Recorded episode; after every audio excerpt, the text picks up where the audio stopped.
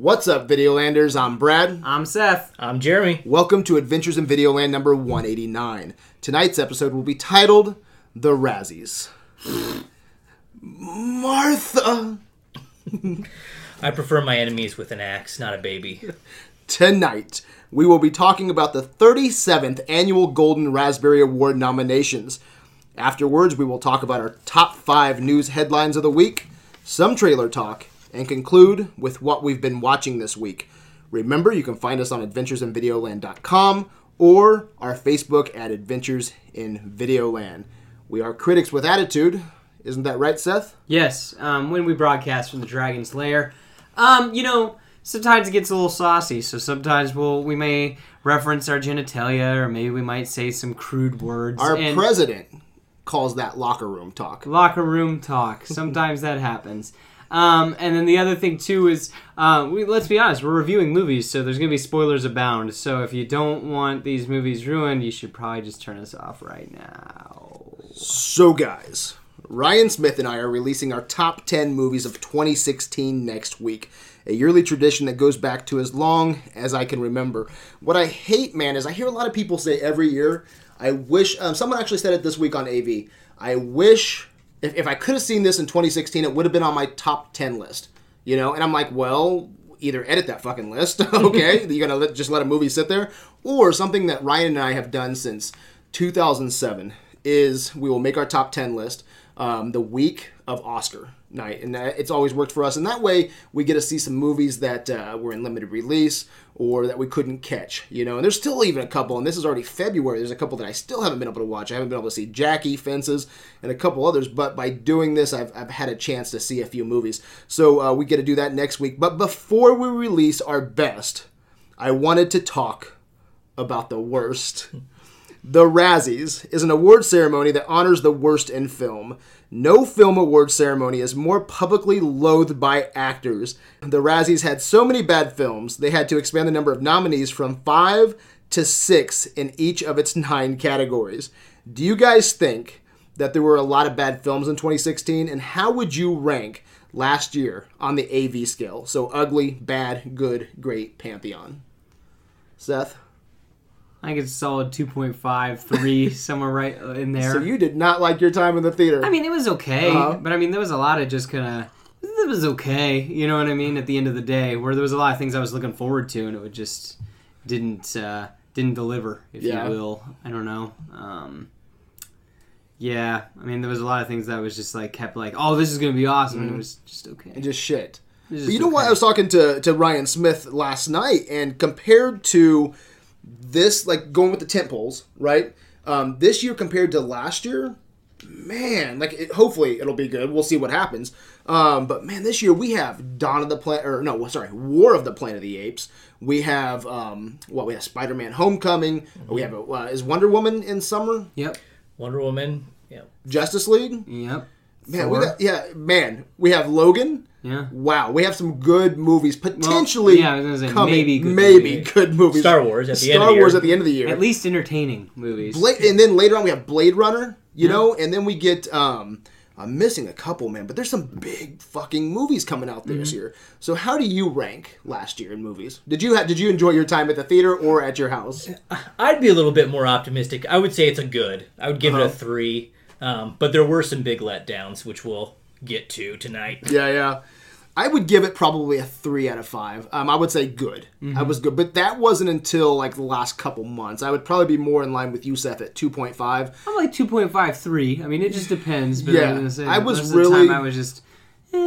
I really enjoyed the end of the year. That's when I got some really good movies, man. I got, and we usually do get some. I don't know where you are on some award movies, you know. Sure. But, man, I really enjoyed La La Land, A Monster Calls, Manchester by the Sea. So a lot of movies that really shaped 2016 for me was at the end of the year. So, but if they wouldn't have showed up, oh, my God. I wouldn't even want to make a top 10. And usually... my top 10 list is like basically a top 7 with 3 kind of just thrown on there to make a top 10. And something about me, man, like 2005, 2006, 2007, I used to buy movies like a motherfucker. That was my thing. I would spend so much money. I'm surprised my wife didn't leave me. okay? On Blu-rays? No, on DVDs and then Blu-rays, man. I remember going to Circuit City when it was just a rack, and you would walk around a rack, or you would go to Suncoast Video in the mall, and you'd go around a rack, and they'd rape you $50 for a DVD, you know, in the old cardboard cases. But I was like, you know what? I started seeing trends in movies once I started making my top 10 list. And once I started making top 10 lists, I was like, wow, you know, a lot of things repeat, or, you know, I want to find out what's the best of the best. And by doing that, I totally annihilated what I wanted to buy. And now I don't even buy 10 movies a year, maybe 7 movies a year. You know, they have to be on my top 10. But I thought this year was an okay. But I gave it probably a 3 out of 5. But the Razzies will be announced on February 25th. And I think that's funny because it's the night right before the Oscars. So there's a couple celebrities, too, that get super pissed, man. Have you guys heard of Stallone? Oh, yeah. Like heard of him? Well, no. Yeah, have you heard of this guy named Sylvester Stallone? At the Razzies, he will go... He actually called, like, the guy who runs the thing, you know? And he said that, hey, my movies make a lot of money. I'm iconic. Can you stop? I'm paraphrasing, obviously, but he's like, can you give me a break here? You know, and he's like, what movies is he getting Razzies for? Oh, dude, for a long time, that's all he made. Judge Dredd. He made fucking ICU. I mean, he made a ton of shit, man. Daylight. Yeah, he probably deserved half of them, but. It doesn't matter how much money you made, okay? Because all these movies I think we're going to talk about tonight were probably box office juggernauts. A lot of them, anyway. A couple of them were probably the top box office draws of last year. But guys, Superman and Batman will duke it out tonight on AV. But this time, it might be for best or for worst actor. So who are you guys going to go with, Supes or the Caped Crusader? Which one will come out on top, or should I say which one will come out ass bottom? Well, I mean, Superman didn't really even get much time to act in that movie, so unfortunately I think he's getting it from me.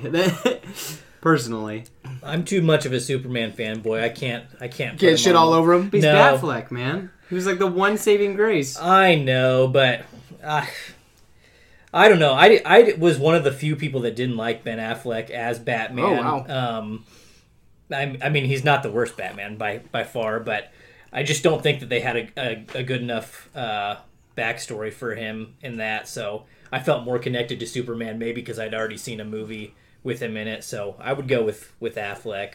Yeah, and you know what? I'm not going to probably shit all over Batman vs. Superman too much tonight. I do have my issues with it, but the reason I bring that up at the start of this is Batman v Superman is in second place with 8 Raspberry nominations, and Zoolander number 2 takes the whole shitty cake with 9 nominations.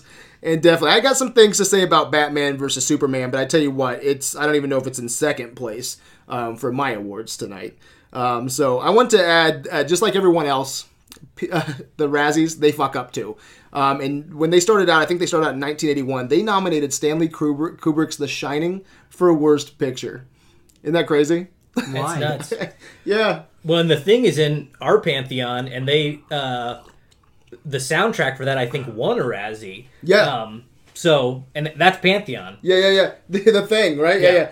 Ennio Morricone's, he's spot on. Ennio Morricone's The Thing got best, you know, worst soundtrack, you know, from the Razzies. You guys are going to have to correct me on that, because for Razzies, some reason, right? I want to say Raz, because we're razzing them, you know, but it's Raspberry, so you guys are going to help me with that. Maybe they just don't have any clue what they're talking about. Well, we'll see. I think that seems strange. Yeah, it was strange, but that was in 1981, and those were films that I think Stanley Kubrick got some shit for The Shining because it didn't kind of like line up with the novel of Stephen King, and he went a totally different direction with it. And I think that kind of caught a lot of people off guard until later they accepted, like, wow, this is actually self-flick. Yeah, exactly. And Ennio Morricone's score for The Thing, I don't know why the fuck they were. Do you enjoy that score? It's really simplistic, but when you're looking at a score, you know, does it work for the film? Uh-huh. And for that one, it does. It builds the suspense, it creates a mood the whole way through. So I have no idea what the fuck they were thinking there. But if they shit on your movie, and it turns out to be a masterpiece in 10 years from now, like Batman v Superman, okay, it could be right up there with The Shining. What the fuck do we know, right? Yeah. But it's all subjective. Yeah, they can't get them right all the time, right? This is true. So let's get into the worst of the worst. But before we do, did the Razzies overlook any rotten films? Are there any on this list? Or are there any that didn't make the Razzie list that should have? The Killing Joke wasn't on there. Yeah. Because I heard a lot. Like, I love the source material. I haven't watched The Killing Joke, but and you're a DC fan. What'd you think of The Killing Joke? I watched it actually pretty recently. I'm sorry. It was just okay for me. Yeah. I mean, I think if you were just watching it as a movie, as like a Batman fan, you'd probably be okay. But if you're familiar with the source material, no way. Did they just add too much to it? Yeah, it was just... And they focused on the wrong bits, in my opinion. So, and I won't ruin it, but the ending was pretty anticlimactic as well. Really? Yeah. So any other ones that you think should have made it on their shitty list? That was the main one. That was my biggest letdown in 2016. I was upset. I want to nominate some movies real quick. Okay. To the Razzies. Okay. Oh wait, what was the one with Skyline Sky with Tom Hiddleston that we watched? Oh, that was pretty bad. What was that movie? Oh fuck, High Rise. But believe it or not, there's no way it could make this list because we are over here just by ourselves hating on that movie. Yeah, a lot of people love Tom Hiddleston's skyscraper sex romp. I was gonna say I don't care if you can see his bulge most of the movie. Have you watched High Rise? Oh my god, it's him pretty much like everyone having sex on every floor. And okay, there's a social commentary embedded in this. It's interesting, but they didn't really go into it. But I don't even give a shit. Like, I watched Dawn of the Dead. It's one of my favorite horror films of all time. Afterwards, sure. I'm like, man, I get a zombie movie, and then I can, just dive right into the social commentary, right? And I love it. High Rise. I don't even give a fuck if there's a commentary there. It was horrible. But I want to nominate a few films that I didn't see on their list at all. And I would like to nominate Warcraft. Yep. Warcraft, let me just say real quick, I have no knowledge. I played Warcraft for like a minute, all right? But just going to a movie and watching a movie, I watched this about 3 months ago, and camera angles, camera shots, cinematography, acting, world building, they did not make me a Warcraft fan. I don't want to know anything about Warcraft. I hated it looked like, and it's from Duncan Jones. Right. Which is a really good director. And he directed Moon, which is a good movie. And I'm like, okay, let's see what he can do with this. Wow. Blew my mind on how shitty it was. Yoga Hosers. I like Kevin Smith. All right. I stuck up for Tusk. I stuck up for Red State. I love both those movies. Watch them anytime. Both of them are on my top 10s for the respected years. Yoga Hosers. Fucking mess. Kickboxer Vengeance. Wow. Did you watch that one with us? No, I wanted to. It is a mess. And it has Jean-Claude Van Damme, which I'm a fan of, and Dave Bautista. Okay? And I'm like, okay, let's do a sequel, kind of like a sequel to Kickboxer. Wow. Cash grab all over the place. They're using the title to get your money. Jason Bourne. The newest Jason Bourne movie. Waste of fucking time, man. They should just have let it go. I didn't even see Ghostbusters on this list. Did you guys? Yeah. It's nowhere on here, is it? I don't think so. I thought it was in Worst Picture. No, it's not on here. And while we're talking real quick, do you have your smartphone on you? Yeah, what's up? Will you look up the Facebook poll? I want to see where everyone's at right now. Because Ghostbusters took, I think, AV's worst movie. Yeah, I think it's at the top. I voted for Warcraft, and I'm the same way. I have not played more than 5 minutes of the game, but as a movie, for me, it was just unenjoyable. I mean, I sat through the whole thing because I paid for the ticket, but... Uh-huh. You can get your money back if you leave in the first 10 minutes. Fun fact. Yeah, I think Ghostbusters was the number one movie on our AV poll, and I think, or for worst movie, and I think number two was, if I'm not mistaken, was I think Batman v Superman just overtook Gods of Egypt. Did it really? Yeah. See, I don't know if I agree checked with that, it before but... Before I came. While he's looking that up, I do want to mention three other ones. Purge Election Year, I thought was god awful. The BFG from Steven Spielberg, I hate to put him in this list, god awful, and The Blair Witch. The filmmaking at the end of this movie, third act, I could not even tell where the camera. Had you watched The Blair Witch? Yes, it was. Oh my god, what'd you think of the third act where the camera? Could you even follow what was going on? No, and. It just didn't need to be done. The movie in general didn't need to be done. I had one on my list as well that wasn't on here. Speaking of things that didn't need to be done, I had Ben-Hur on my list. Oh, how did I forget about Ben-Hur? That's funny. Ghostbusters is AV's number one hated movie. Yeah. So it's the worst movie in our group, right? Yep. What's number two? Oh, crap. It goes Ghostbusters, Independence Day, Batman v Superman, Suicide Squad. Those would be and then Gods of Egypt. And then it just keeps going down after that. Okay. Yeah. Wow. All right.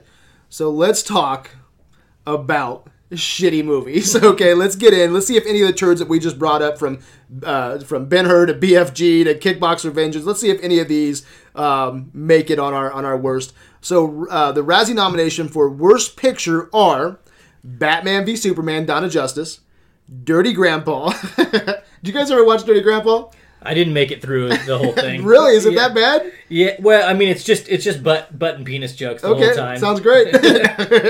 So, Dirty Grandpa, Batman vs. Superman, Dawn of Justice, Gods of Egypt, Hillary's America, The Secret History of Democracy, History of the Democratic Party. Sorry. What was that? Have you guys even heard of that movie? I don't even know what this is. No. Yeah. Independence Day Resurgence and Zoolander #2. So, let's start with you. What was your... Who won your worst picture? Out of this list, I'd have to say Zoolander 2 did. Really? Even over Dirty Grandpa? Yeah. I mean, there's just a fine line between stupid funny and just stupid. And Zoolander 1 was so stupid, but it was funny. Yeah. And Zoolander 2 was just stupid. I haven't watched that. I haven't watched Zoolander, and I didn't get to watch Hillary's America or Dirty Grandpa. So there's three on their list that I did not get to watch.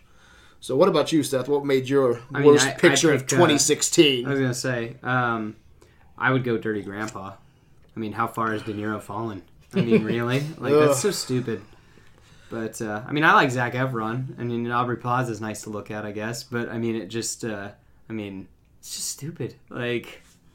it's kind of like Sausage Party, where I was intrigued at the beginning, and I was like, "Okay, this is interesting," but then I'm like, "This is dumb." So, man, I tell you what, I'm gonna give a couple runner-ups real quick. Okay, yeah, you're fine.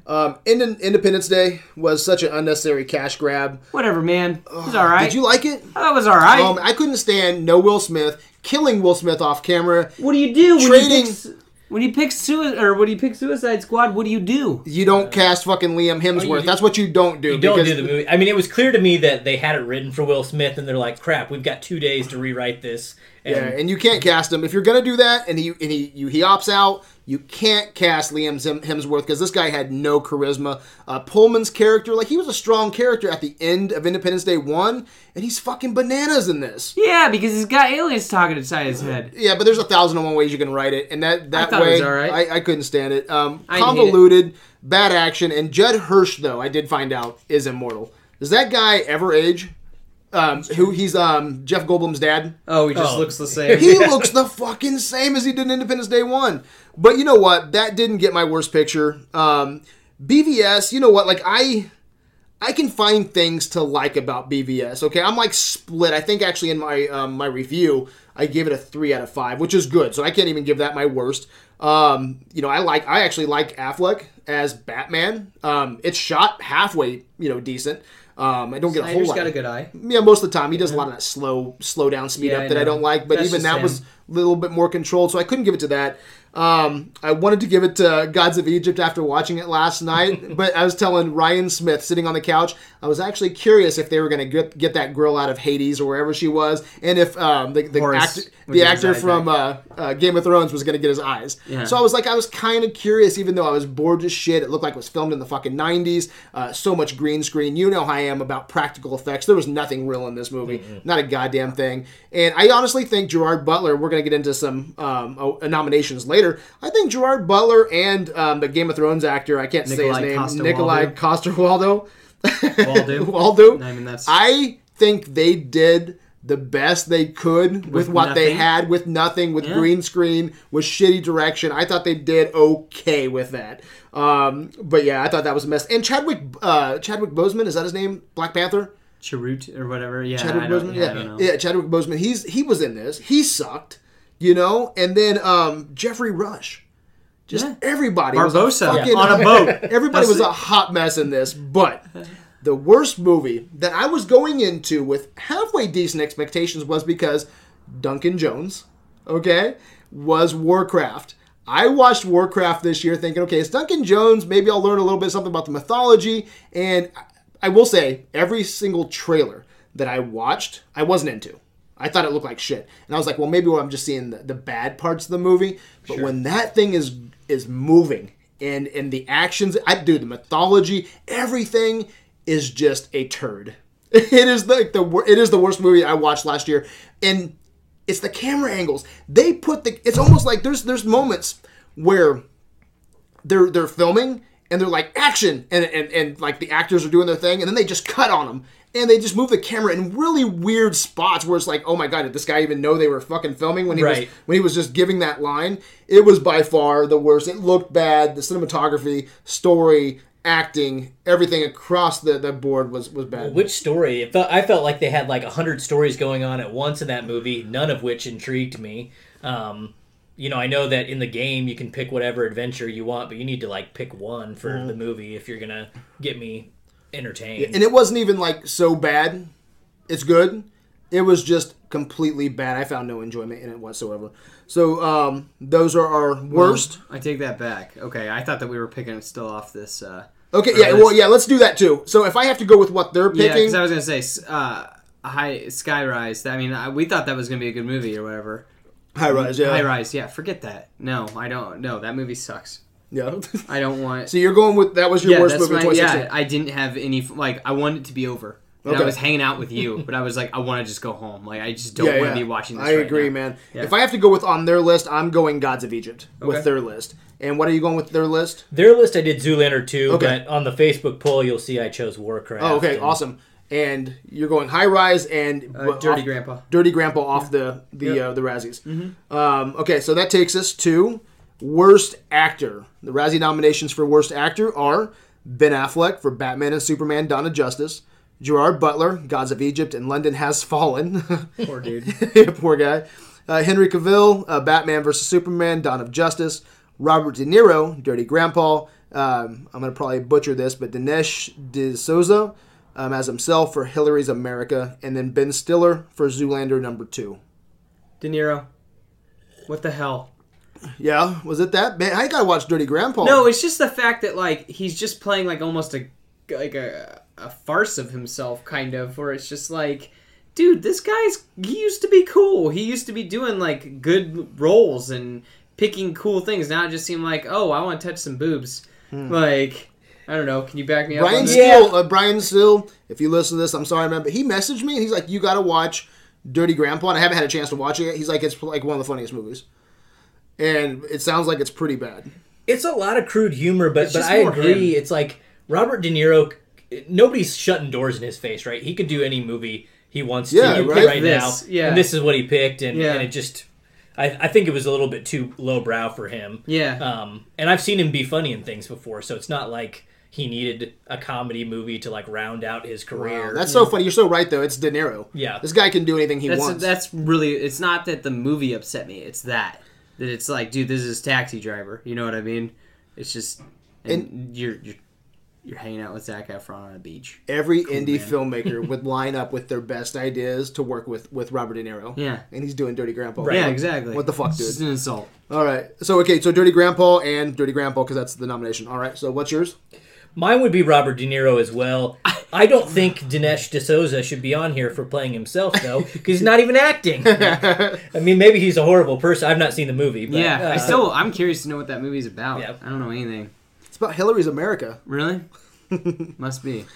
Any more comments? Or Gerard Butler. I mean, if you're the worst actor in 2 movies, that's pretty bad. He should have just kept playing Leonidas. I know that like Leonidas died at the end. Yeah, I made a joke about that last night. I want to know, out of any trivia at all for Gods of Egypt, I want to know if he was on set and if there was one time he yelled, This is Sparta. She had to, right? He had to act like he was kicking down a door or something, or kicking somebody in the fucking chest and saying, "This is Sparta." He had to. Mm-hmm. Okay, so I'm going to get so... Okay, actually, real quick, I'm going to talk about the nominations. Ben Affleck, Batman v Superman, Dawn of Justice. I don't get this because, generally speaking, I know you're not a fan, but generally speaking, a lot of people, he was very well accepted. So I don't know how he got a nomination for this. Is that mind-blowing to you guys? It's mind-blowing to me. He's not my favorite Batman, but to say he was like the worst actor of the year, no way. That's horrible. I think it's partially just because it's Ben Affleck.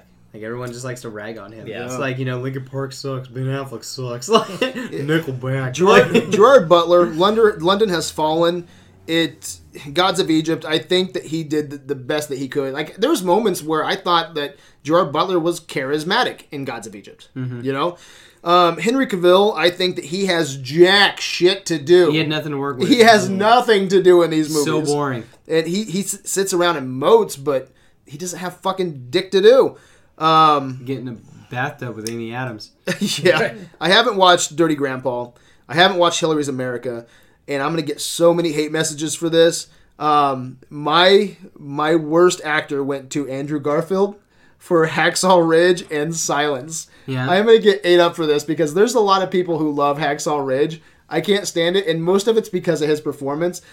He comes off like everything is forced. Like, every line that's coming out of his mouth is like he's got a shit. Like, it's just painful. And people, like, bitch about Hayden Christensen being, you know, like Vader, right, and Anakin, because he's young and angsty. This guy, dude, is fucking angst. You look up the definition of angst in the dictionary, Andrew Garfield is angst, man. It's cringeworthy. This guy just comes off like every time he's on like Martin Scorsese's Silence, I was laughing because I didn't take anything that he says. I didn't put any value into it. I cannot stand Andrew Garfield, and with Hacksaw Ridge and Silence, I think he took so much out of both those movies. And I'm a Mel Gibson, not a fan of him as a person, but as an artist. I think this guy is a good goddamn filmmaker, man, and storyteller. And I think that Andrew Garfield was one of the reasons that Hacksaw Ridge failed for me. But that's also up for an Oscar this year, so I'm sure I'll get some hate messages for that. But yeah, Gerard Butler, two shitty movies, but I think he's just doing his thing, so I couldn't give it to Gerard Butler. Leave him alone, man. He was in Rain of Fire. All-time hall pass. Yep. All right, nomination for Worst Actress at the Razzies are Megan Fox, Teenage Mutant Ninja Turtles, Out of the Shadows, Tyler Perry, Boo, A Medea Halloween, Julia Roberts, Mother's Day, Becky Turner, and Hillary's America, and then Naomi Watts, Divergent Series, and Shailene Woodley, Divergent Series, Allegiant. So who got your Worst Actress? I mean, I've only seen one movie on this list. So I got to give it to Megan Fox. Okay. Because I've only seen Turtles. Okay, so what, I mean, out of all the movies you watched 2016, so we're going to do this list and we're going to do our own. Yeah. You still giving it to... I mean, I hate Tyler Perry. So, I mean, like, Medea can be on my list because I know that it's the same character. Uh-huh. That's the whole thing. She made part of... she's made my list. I have worst screen combo. Would be Tyler Perry in the same wig. So, but yeah, I don't know. I would do that because I mean I was pretty frustrated. Or I mean I've watched one Medea movie and I was pretty frustrated. I feel like I haven't watched any Medea movies. Yeah. If you've seen one, you've seen them all. Really? I feel like. I don't know. How about you? You've seen any of them? Yeah, I've seen some of them. I mean, they got hard. And it's got a very specific audience and a very specific template. And people love it. Yeah, and people love it. It up. Oh, I'm nutty, though. If your audience that you've had for the same 400 movies or however many movies he's done... He just keeps doing doesn't like you, that's a problem. I haven't seen Boo, but... Yeah. I probably won't ever see Boo. Yeah. Dude, I haven't seen the Divergent series, and I'm sure Shailene Woodley... Didn't someone die in those, and then they had to, like, stop making them? I think so. No, well, anything that anybody liked about him died, I think, but that was about it. No, but do you know what I'm talking about? I think one of the main actors... Yeah, an actor died. They I don't know if he died... I don't know. I don't know, Seth, but I know someone either died or got hurt. Yeah, really I knew bad. Something really bad happened, and it was like... They had to stop the filming. I don't think we're going to do this anymore. Like, it's just kind of like crap. I didn't hear that. I know that... so my wife loves the books of this, so we went and saw the first couple movies. They were okay. It was fine. This one was god-awful. And they decided to do the same thing that they did with like Catching Fire and all those, where they split the last movie. They're not making the last movie for this, so it was so bad that they're not even going to complete the story. Really? Whoa. They talked about maybe doing it on TV as a TV like movie on Lifetime or something. Mm-hmm. I don't know, but wow. Lifetime passed. So. What about that Jupiter Ascending movie? We haven't. That was the year before. Oh, wow. That would have took all my awards. Oh, man. Well, there you go. Oh my god! Never mind. I'm gonna shut up. Except for Channing Tatum's shoes, they were pretty cool. They had like jetpacks coming out of his shoes. Yeah, hover shoes. Hover shoes, kind of cool. So Chris Pratt though that year. Yeah. So there you go. His dick was on fire. Who's had better hover shoes? Exactly. So who did you ultimately go with then? I would pick. I'd pick Shailene Woodley. I've not seen Mother's Day, but I'd lean that way too because, come on, Julia Roberts, you can do whatever the fuck you want. Yeah, right. Pretty Woman, man. I know. Let's see. I'm going to go with...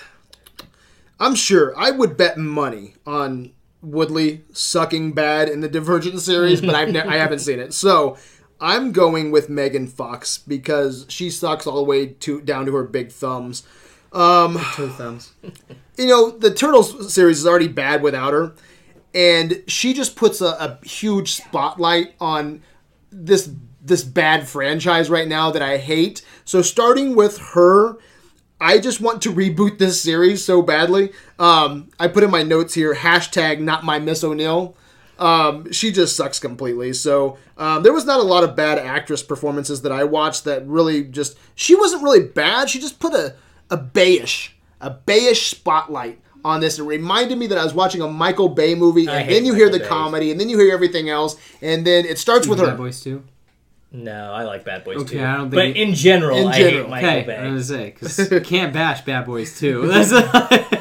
Yeah, so I'm going with Megan Fox, man. Everything from her, just starting with her, they need to reboot and give me the Turtles movies that I want. Gotcha. So that takes us to nominations for Worst Supporting Actress.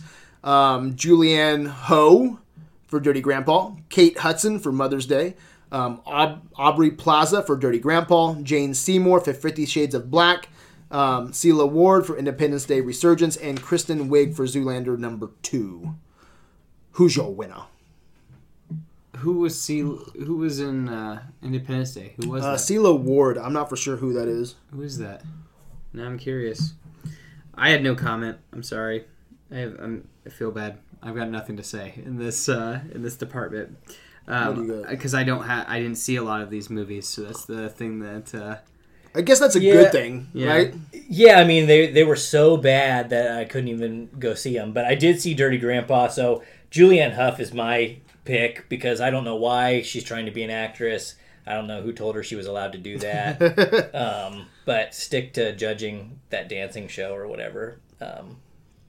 So she took your shitty cake. Yeah, I think I just don't think she's an actor or an actress. I think she is some dancer that somebody thinks is cute, I guess. So.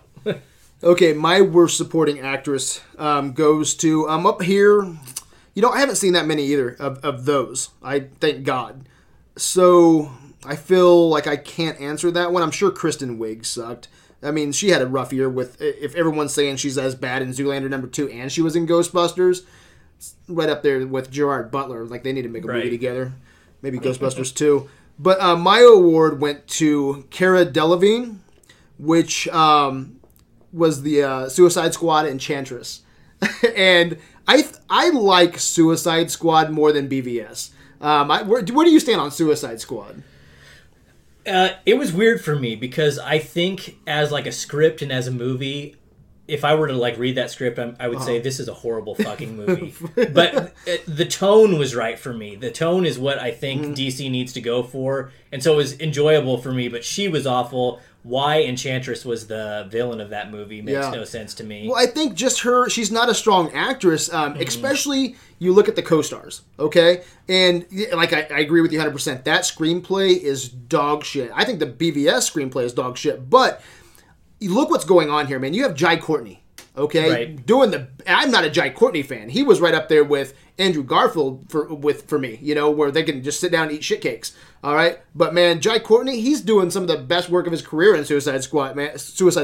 Will Smith, fun. You know, I thought he was going to take me out of the movie. I liked him as Deadshot. Me too. Margot Robbie, I got a huge heart on. I mean, I thought she was a great actress in that movie. Jay Hernandez was awesome. And then you have Cara Delevingne come in as the Enchantress. And I'm just like, she's not a strong enough actress to do the Enchantress, you know, or even the human form. What was the human form's name? June Moon. Who is it? June Moon. June Moon. Even, she comes off pouty there. She comes off really strange as the Enchantress. I mean, if you're a fan of this movie, go home, watch this movie, okay? Don't listen to us. Watch this movie. Go to that fucking dance scene at the end where she's dancing as the Enchantress. Look at her, the expressions and her on her face and how she's moving. It is the shit. She's phoning it in. It is so bad. It is so bad. That was probably all CGI, too. She probably wasn't on a stage or anything. You know what I mean? That movie was a train wreck anyway. Yeah, it was a train wreck, but I just watched Gods of Egypt that had 99% green screen, and I didn't see anything like her as Enchantress in there. So she got my shit cake. So, nominations for Worst Supporting Actor. We have Nicolas Cage, Snowden. I didn't even know he was in fucking Snowden. Johnny Depp, Alice Through the Looking Glass. Was he really a supporting actor in that movie? I never saw that movie. Yeah. For Johnny Depp? Yeah. Was he so little that he would have been... Yeah, he wasn't in it very much. Thank God. It's on Netflix right now. Huh. Okay, I'm gonna let you guys in on something real quick right there. Because we only got into two of the worst supporting actors. Johnny Depp, literally...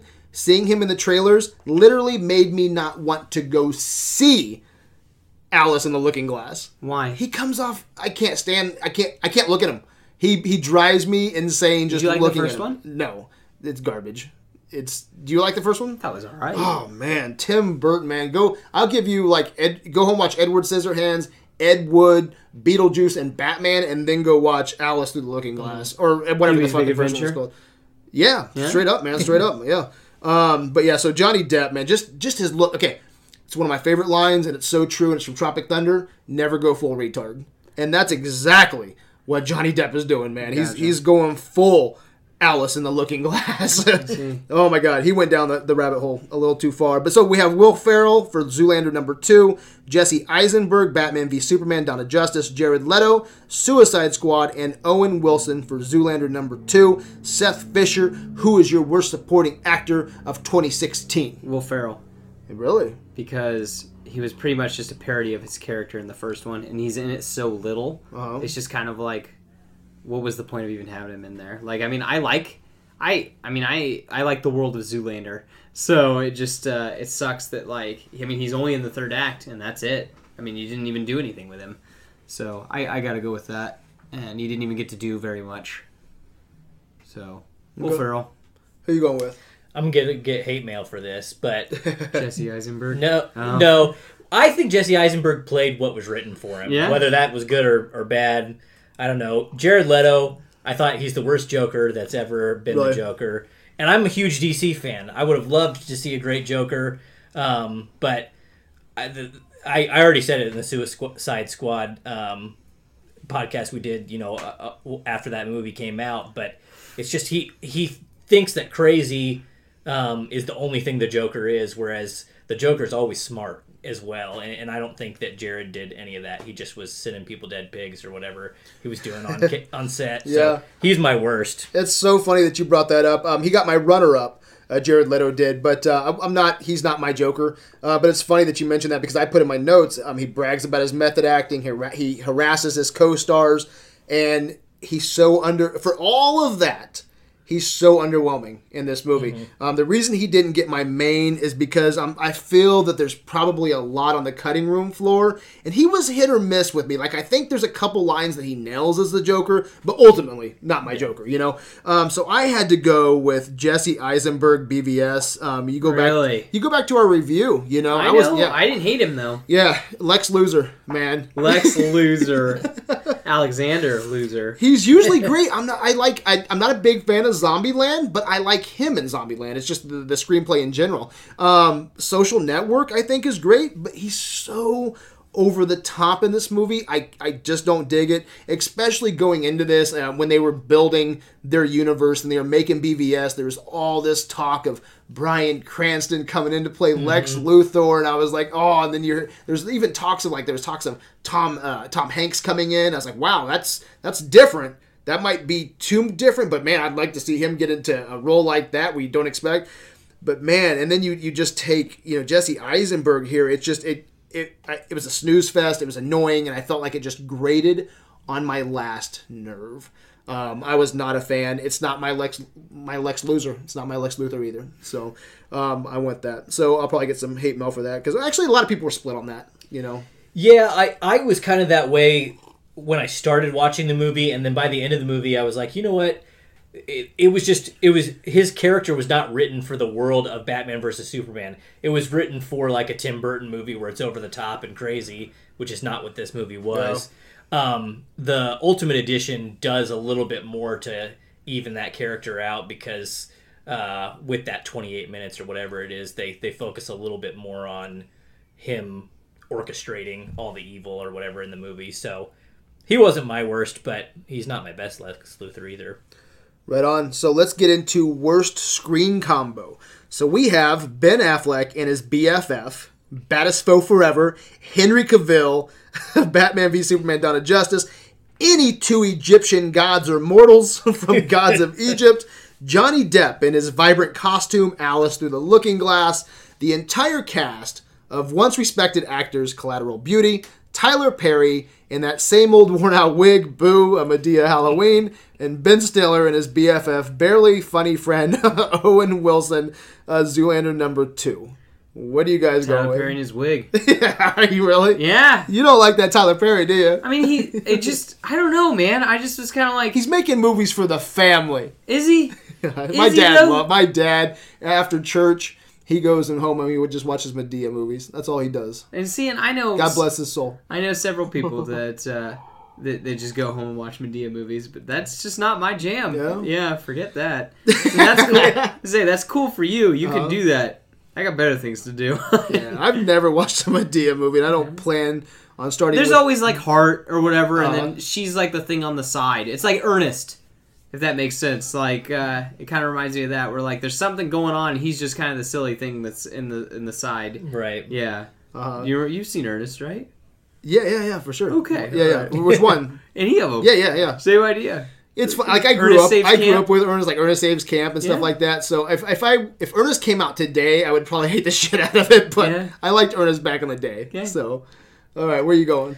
I didn't see Collateral Beauty, but that's my vote, because I'm tired of these fucking ensemble movies that we know are not good. You can tell they're not good from the trailer. Bring the hate. I can hear the hate there. I do. I mean, that was clearly Will Smith was like, find me anything that somebody's going to nominate me for an Oscar for, and it didn't happen. Sorry, it blew up in your face. Oh, man. If I could pick one from the list, I would go with Johnny Depp's vibrant costume. I fucking hate it. God damn, Johnny Depp. Fucking let it go. But I'm going. The combo that I hated... And this is probably my third for BVS, maybe my second. I think it's my second award for BVS, is Jesse Eisenberg and Granny's Peach Tea and Holly Hunter. Luther and Senator Finch. Granny's fucking green PT or whatever the fuck it is. It's fucking stupid. I can't stand the scenes with him and Senator Finch together. He's so over the top, and she's talking like her tongue is glued to the roof of her mouth. Isn't that what she always sounds like? I don't know. Right? I don't watch too many Holly Hunter movies. Isn't that the chick from Silence of the Lambs? Or no? No, that's fucking... You'll make us look bad on here. That's Jodie Foster. No, but it's not. So that's Jodie Foster. This is Holly Hunter, but I can't remember the last Holly Hunter movie I watched, but she sounds like her tongue is glued to the roof of her mouth, and then she that scene where he's like, the red capes are coming, the red capes are, and they're in that. He's saying that. I know he's saying that. It's awesome. And he's hyped to fucking 12, all right. And she's talking. You can't even. Her tongue is just twisting around in that fucking mouth, and I don't even know why she's there. Is that his house? Isn't that a breach of being there in his fucking mansion talking about a law that they're going to pass together? I don't know, dude. It's a comic book movie. Yeah. But holy shit. And then just that whole Granny's fucking PT, whatever the fuck it is.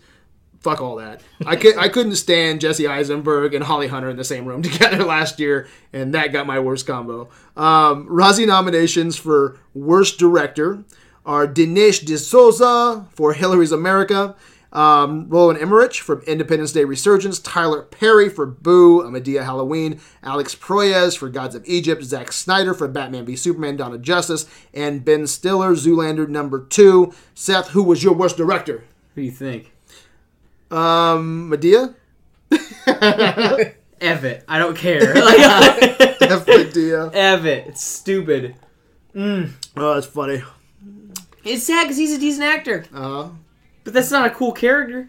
It's not a good character. Actually, yeah, he was in Gone Girl, wasn't he? Tyler Perry. I liked him in Gone Girl. I thought he was alright in Star Trek too. I mean, he does decent stuff. But when he puts that goddamn wig on, yeah. Man.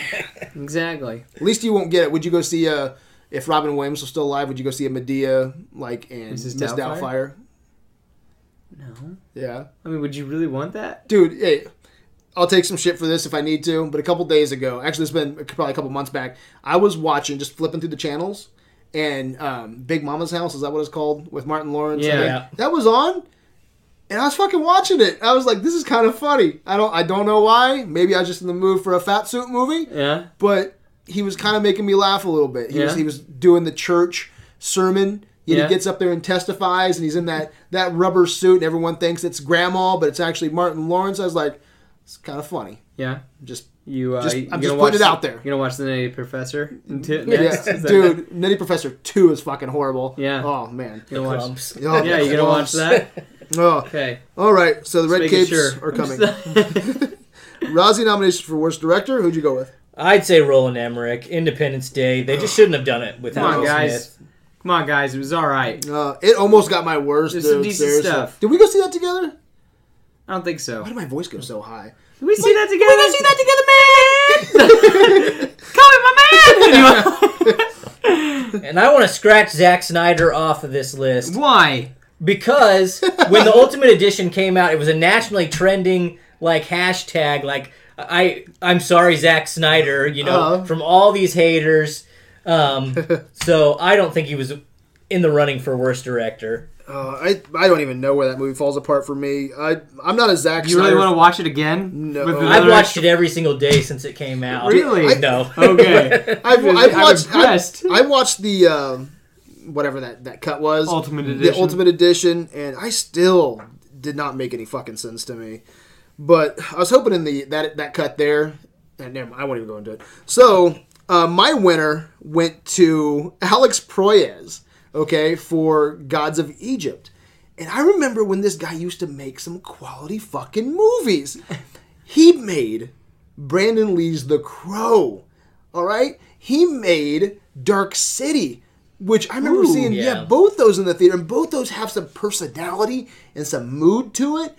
And this feels again. I told you, it was like they were just like, man, this just isn't really coming together. Just throw more money at it, maybe that'll work. Kind of reminds me of Green Lantern. I have no idea, but how far have we fallen? It's like first time filmmaker.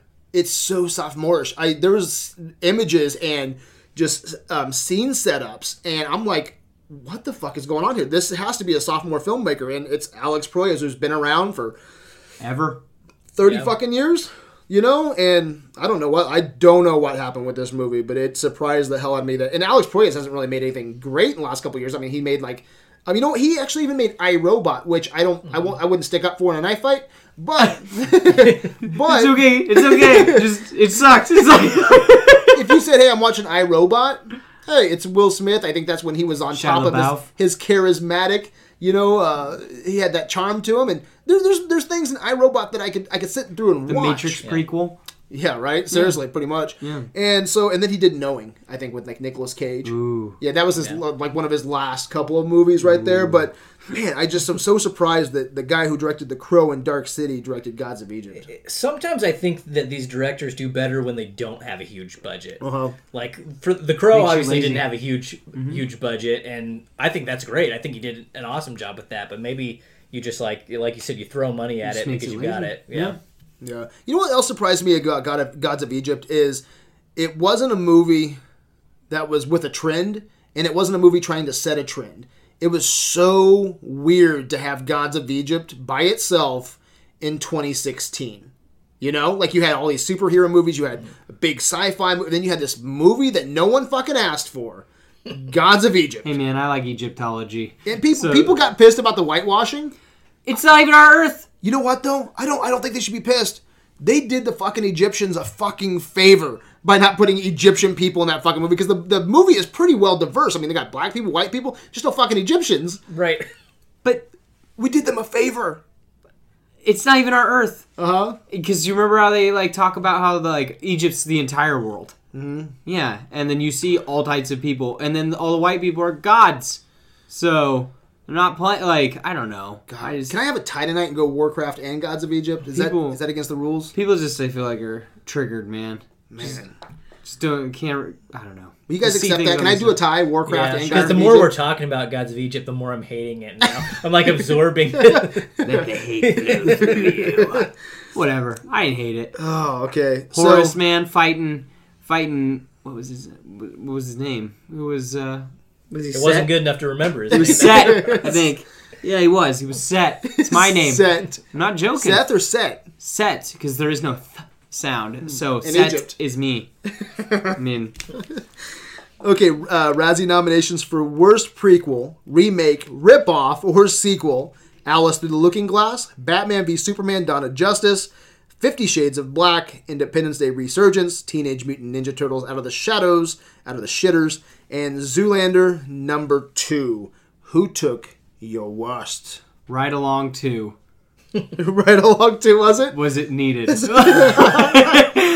Done. Didn't do anything for our culture. Sorry, man. Not a thing. Another Kevin Hart and Ice Cube together. Wow. Sorry. That's funny. Now I will go see Fist Fight with Charlie Day and Ice Cube. But I don't know, no ride along. If you had to pick one off the list, what would you do? I could have sworn that was on the list. I was on the list that I was looking at. That might have been maybe predictions. It's not on the official. I'm sorry, man. Look at you. No, but that's you have it. Yeah. I'm sorry. Because I was waiting for it. I'll go 50 Shades of Black. 50 Shades of Black? Yeah, the whole Martin Lawrence. Trying to be funny. How much have they fallen to, man? Because I love Scream 1. Yeah. Scream 1 is so funny. Scary Movie 1. I'm sorry. And Scary Movie 2 is good. Yeah, Scary Movie 2 has its moments, but Scary 1. Yeah. Scary Movie 1 is so freaking good. And then Don't Be a Menace to South Central is so good. I'm going to Get You Sucker. And then this, I didn't watch this, but I've heard people that I respect their opinions say that it was pure shit. Mm-hmm. Where you going, man? Mine was also not on the list. Mine was Ben-Hur. If you're going to redo Ben-Hur, it better be fucking amazing. Yeah. Someone better die during the chariot race. No shit, man. Yeah. Did someone die during the chariot race? In the first one. In the original, okay. But not filming this because there wasn't anybody there. It was just all CGI. Who cares? If I had to pick off the list, I'd say Alice Through the Looking Glass. I kind of watched it on Netflix, but I couldn't even, pay attention to it. Yeah. Let's see. If I have to go with one here because there were some bad ones...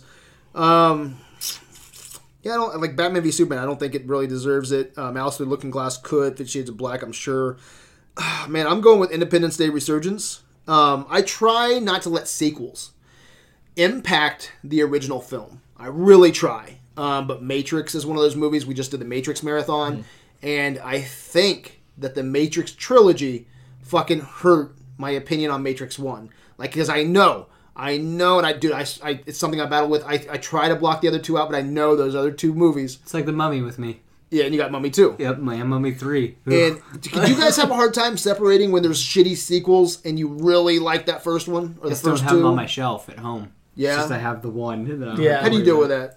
Yeah, I think I do, because I liked the first Tobey Maguire Spider-Man, and the second and third one were not great. And it makes me dislike the first one a little bit more. So yeah, it's tough to look at them as separate movies, because with something like Star Wars, the original trilogy, I kind of view all three of those movies as one thing, and once you kind of make them into a trilogy, it's hard to Yeah, I agree with you. In Independence Day, we were doing a sci-fi marathon last year, and we ended up doing secret sci-fi, invasion. And the reason we did that is because we started looking at large-scale sci-fi movies, and there's not that many, man. Like, I'm talking Independence Day style, And Independence Day, I think, probably takes that genre, by force when you're talking about main large-scale invasion. And I wanted to pop in Independence Day not too long ago, and I thought of fucking Resurgence.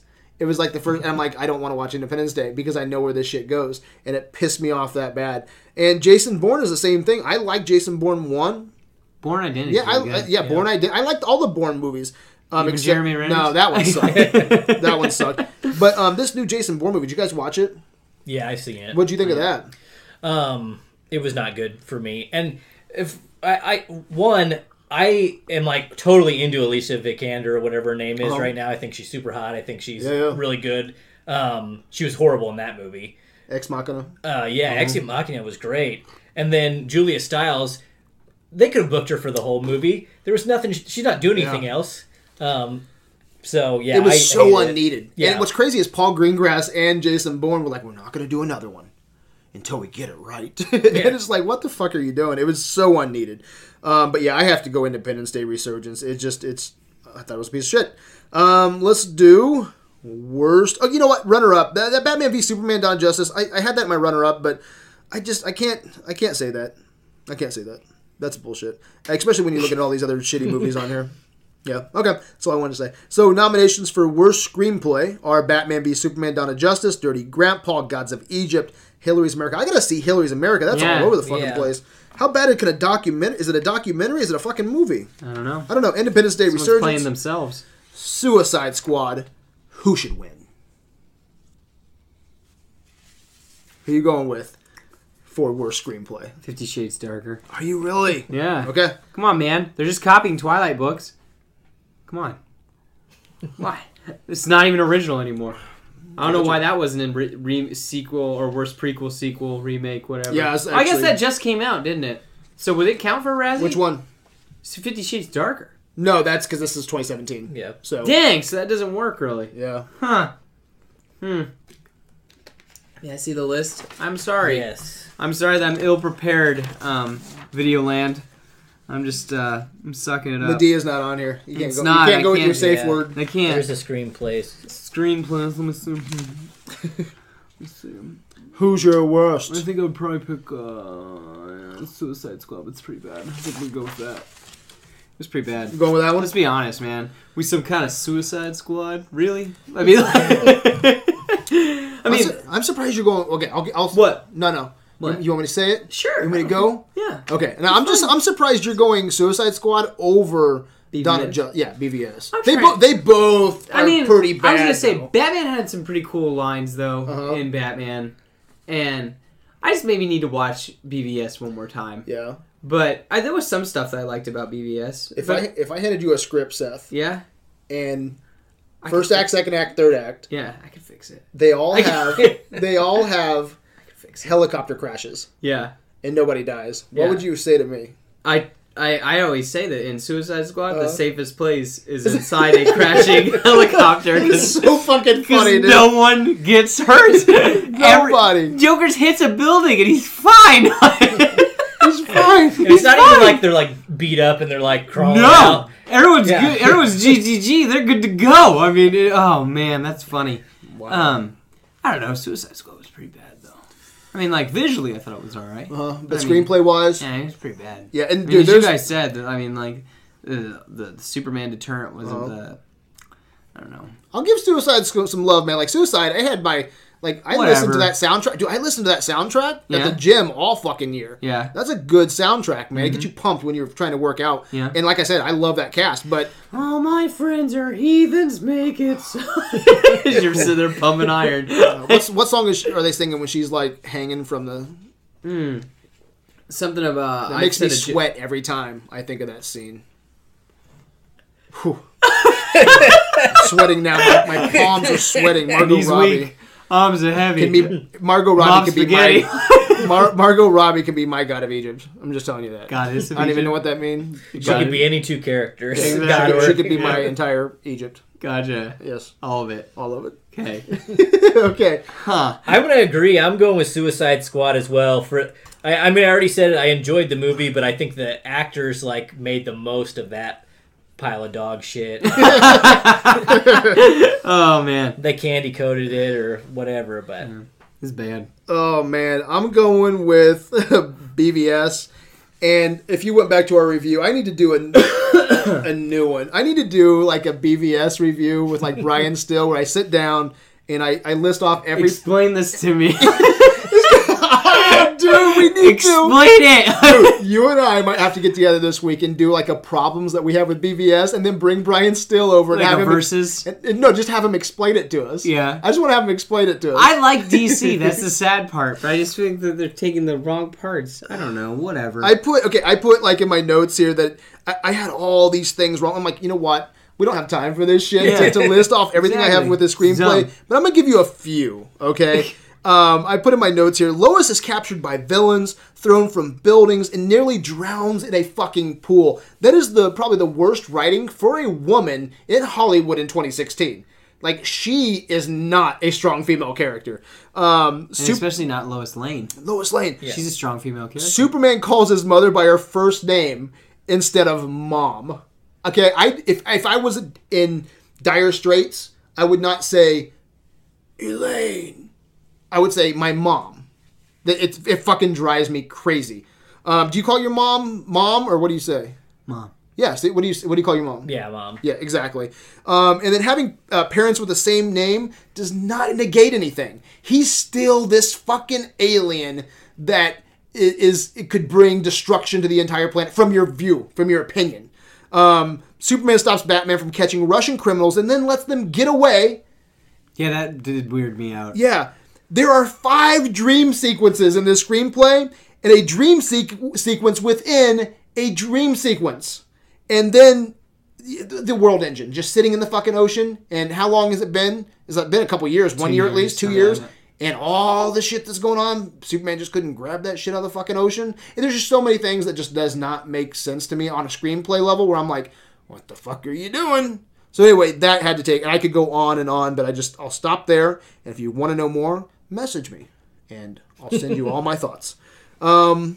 So, is that all of them? I have some. Okay. What's worst cameo of the year? Oh, that's a good call, Ghostbusters.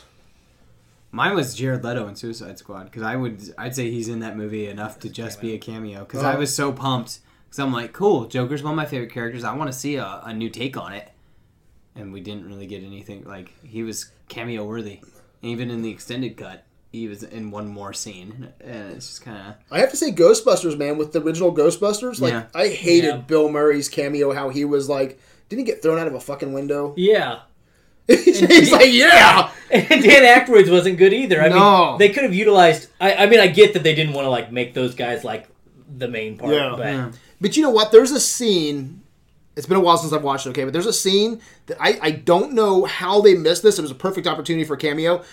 Somebody is watching, and again, it's been a year. Someone's watching TV in the movie, and there's a fake ghost commercial going on in the background. And I'm like, that is a perfect way to bring the Ghostbusters fighting ghosts on TV, okay, in a movie, all right? And let that be their cameo as the new Ghostbusters are passing. And I'm like, why didn't they do that? It's the perfect setup, and they didn't do it. My question was, why weren't any of the original Ghostbusters cameoed in the movie as ghosts that the new Ghostbusters catch? Man, I just didn't like the fact that it was they kind of rebooted the whole thing. That they just weren't. That we were just ignoring the Ghostbusters. Yeah, that's what he said. Yeah, love that cartoon. Yeah, did you have a good movie? What else did you have? That was a good one. What? Biggest letdown of 2016. Ooh, was something that you good call, because these aren't on the Razzies. Yeah. Okay, this is from the mind of Seth Fisher, because I felt and I knew that I was I'm going to get scolded because I haven't seen a lot of these movies, so I was I got to come up with a couple to Biggest letdown, that's good. Mine, so something that you were really looking forward to, but it just didn't deliver. What do you got, Jeremy? I think Ghostbusters was mine because I wanted it to be great. Yeah. And I wouldn't say that it's like the worst movie of the year. I know that our Facebook poll disagrees with me, but yeah. It's bad because it was a letdown because you wanted it to be great, and then that first like 10 minutes when they're introducing everybody, I did think it was great, and then it just is like, okay. I thought done. It was a strong beginning. Dude, like, the first act is good. Yeah, I'm glad you brought that up. I agree with that 100%. I actually remember looking over to my wife and being like, people are tearing this up already, and I'm actually liking this, but it's literally 10 to 15 minutes, and then after that, that movie takes a big leap. Yeah. You know, so. Yeah, that's good. I would have to say Ghostbusters as well. Independence Day was one for me, though, only because we were going into a huge, marathon for science fiction, and I wanted another large scale. And it's the return of Jeff Goldblum, which I thought was actually pretty good in the movie. Yeah, he did fine. Yeah, he did fine. So it was all new people. Yeah, that was a big letdown for me. But I guess if I had to pick one, it would probably have to be Ghostbusters. I can't imagine anything else being... that bad. Or BVS. I was not expecting BVS to suck that bad. Mine was The Killing Joke, which I mentioned earlier. Okay, but I was really excited because, it's one of my favorite comic books.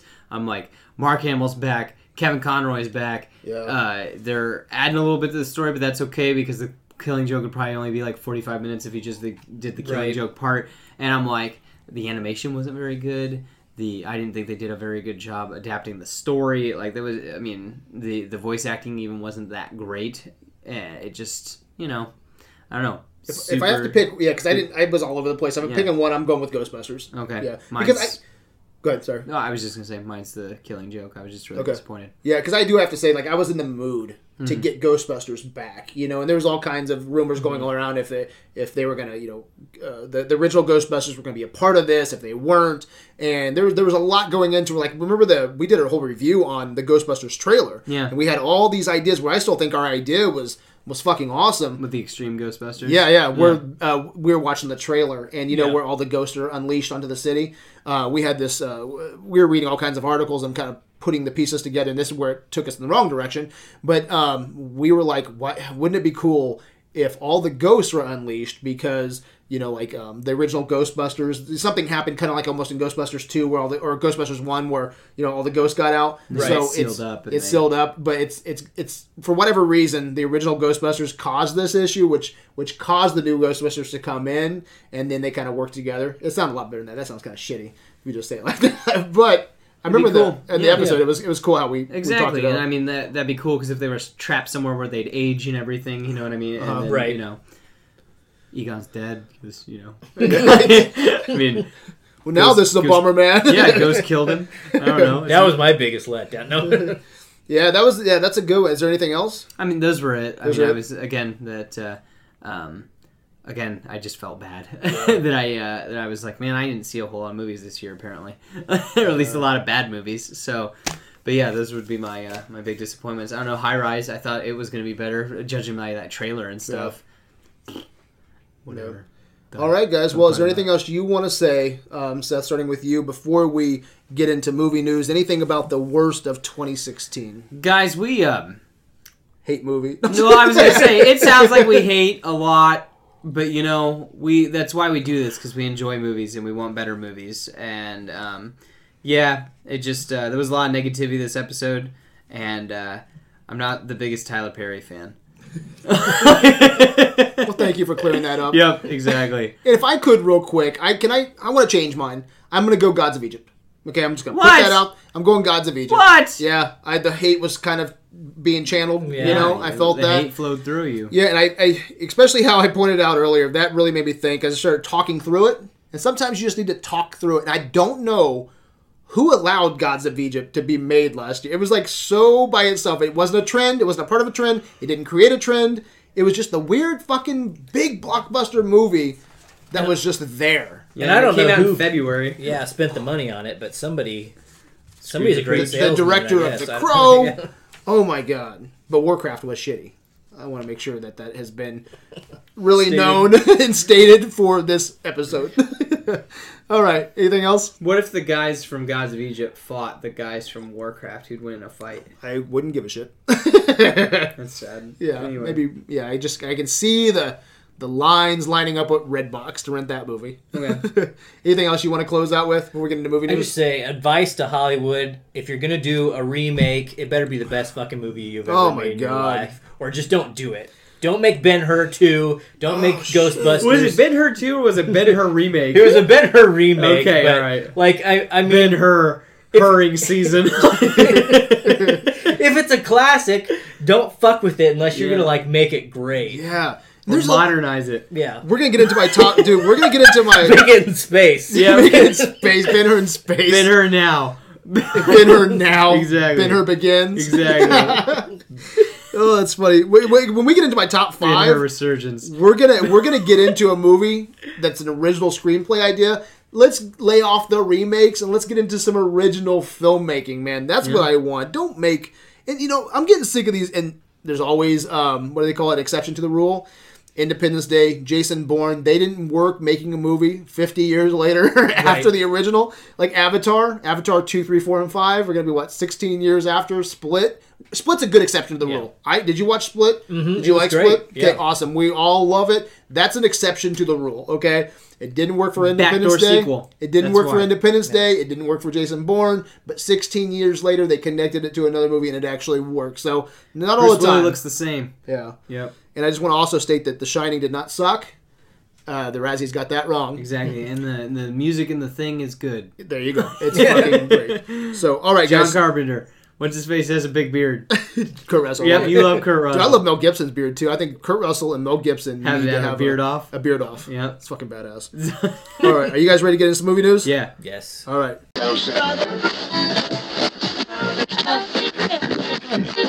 Welcome back to Movie News. I'll share my top 5 headlines of the week, and then we'll see if my co-hosts have anything to add to the conversation. And to continue tonight's trend, Ben Affleck doesn't want to be Batman anymore. I told you last week about this. He doesn't want to be Batman. So, what? How bad was that script? Oh my god. Could you imagine that if you read it and then you were like, man, I don't want to direct this anymore. In fact, I don't want to hang out with you guys anymore. He write it, though? Wasn't he, in the writing process? Yeah, he was writing it, yeah. There's been a couple different versions of the screenplay, though. Yeah. So check this out. A lot of people... How bad would this have to be? There's a lot of people in the group who were like, oh, this is just a rumor. And... everyone has said this is a rumor, okay? But we have been doing movie news now for... we just added it to our episodes a couple months back. And we've been following this for some time. And this sounds about right. Everything that we've heard from the director switch... there was even a huge write-up that I read a few months back where someone was in earshot of some producers sitting at the table. And they were talking about, Justice League movies and shit. And they're like... it doesn't fucking matter. We don't really give a shit because we know whatever it's going to make money. And someone came in with some just suggestions on how to fix it. I'm like, okay, we'll take your suggestion. We don't give a shit. We're going to make $1 billion. And it will. It will. And it's you hear that. You hear the director switch. You hear everything that's going on behind closed doors. And I'm sorry, I don't take this as a fucking rumor. After everything that we've been reporting in the last couple months, I have to go with this is some real shit. I bet you Oscar winner Ben Affleck is fed up with some shit over at fucking DC. I believe it. What do you guys think? Oh, I believe it. 110%. I believe it, but I bet he's contracted in. I mean... yeah. It's a goddamn train wreck. Yeah, even with his money, I bet he can't buy himself out of however many films he signed on for... yeah, but he could just start phoning it in and make him get rid of him. Well, I mean, Batman v Superman made over $600 million. Yeah. I mean, he could phone it in on a Batman movie. It's still going to make $500 million. Yeah. Well, listen to this real quick because it kind of ties into what you were saying. This rumor comes from Collider's John Campia. He said, Ben Affleck, make no mistake, he wants out. He doesn't want to be Batman anymore, okay? And this comes from 3 different sources within Warner Brothers to Campia. And Campia... he's got the connections, I bet. He stated, furthermore, Campia added that his sources have told him that Affleck is in active discussions with Warner Brothers to remove himself from his DCEU deal, which includes the Batman movie scheduled for 2019. However, if a deal cannot be reached in this time, the solo outing will be the last appearance Affleck makes as the character. So you think there's some trouble brewing in paradise? I don't think this is fucking rumor, guys. I think this is... I agree with you. Yeah. I think he's probably stuck for a while, but he can't be... Have you seen that meme going around where first it was who was it? It was Affleck and somebody else, and he was really sad. Yeah, Henry Cavill's right next to him. Yeah, and he's so... Because the bad reviews were coming out. It's the funniest fucking picture, because you can seriously tell. You can see the pain in his eyes. Dude, you can. Yeah. It's hurting him. And then, have you seen the newest meme with the Lego Batman putting his arm around him, and it's like, you know, Rotten Tomatoes, like 93%, whatever, percent, and Ben Affleck's all sad. That has to get to him, man, with all this... He's the kind of guy that you can tell that, you know, with his awards for Argo, and I think he's a good director, and it actually bums me out that he's not going to direct the Batman, you know? Mm-hmm. But I'm sorry, you can't have all that mess that's going on and have it not affect you. I bet he wants out. Yeah. So. And apparently, what was the movie he just did? The Accountant? No, though.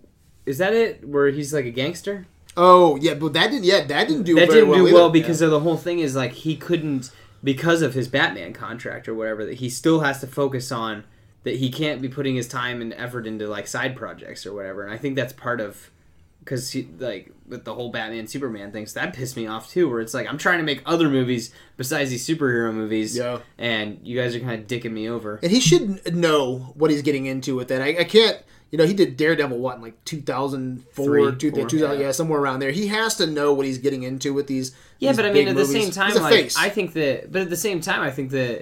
DC has the cart in front of the horse so much with this stuff. It's just ridiculous. And with Jeff Johns coming in, how long is it going to take for him to get the reins? For you to start seeing what he's putting in the movies? Because Wonder Woman, Justice League...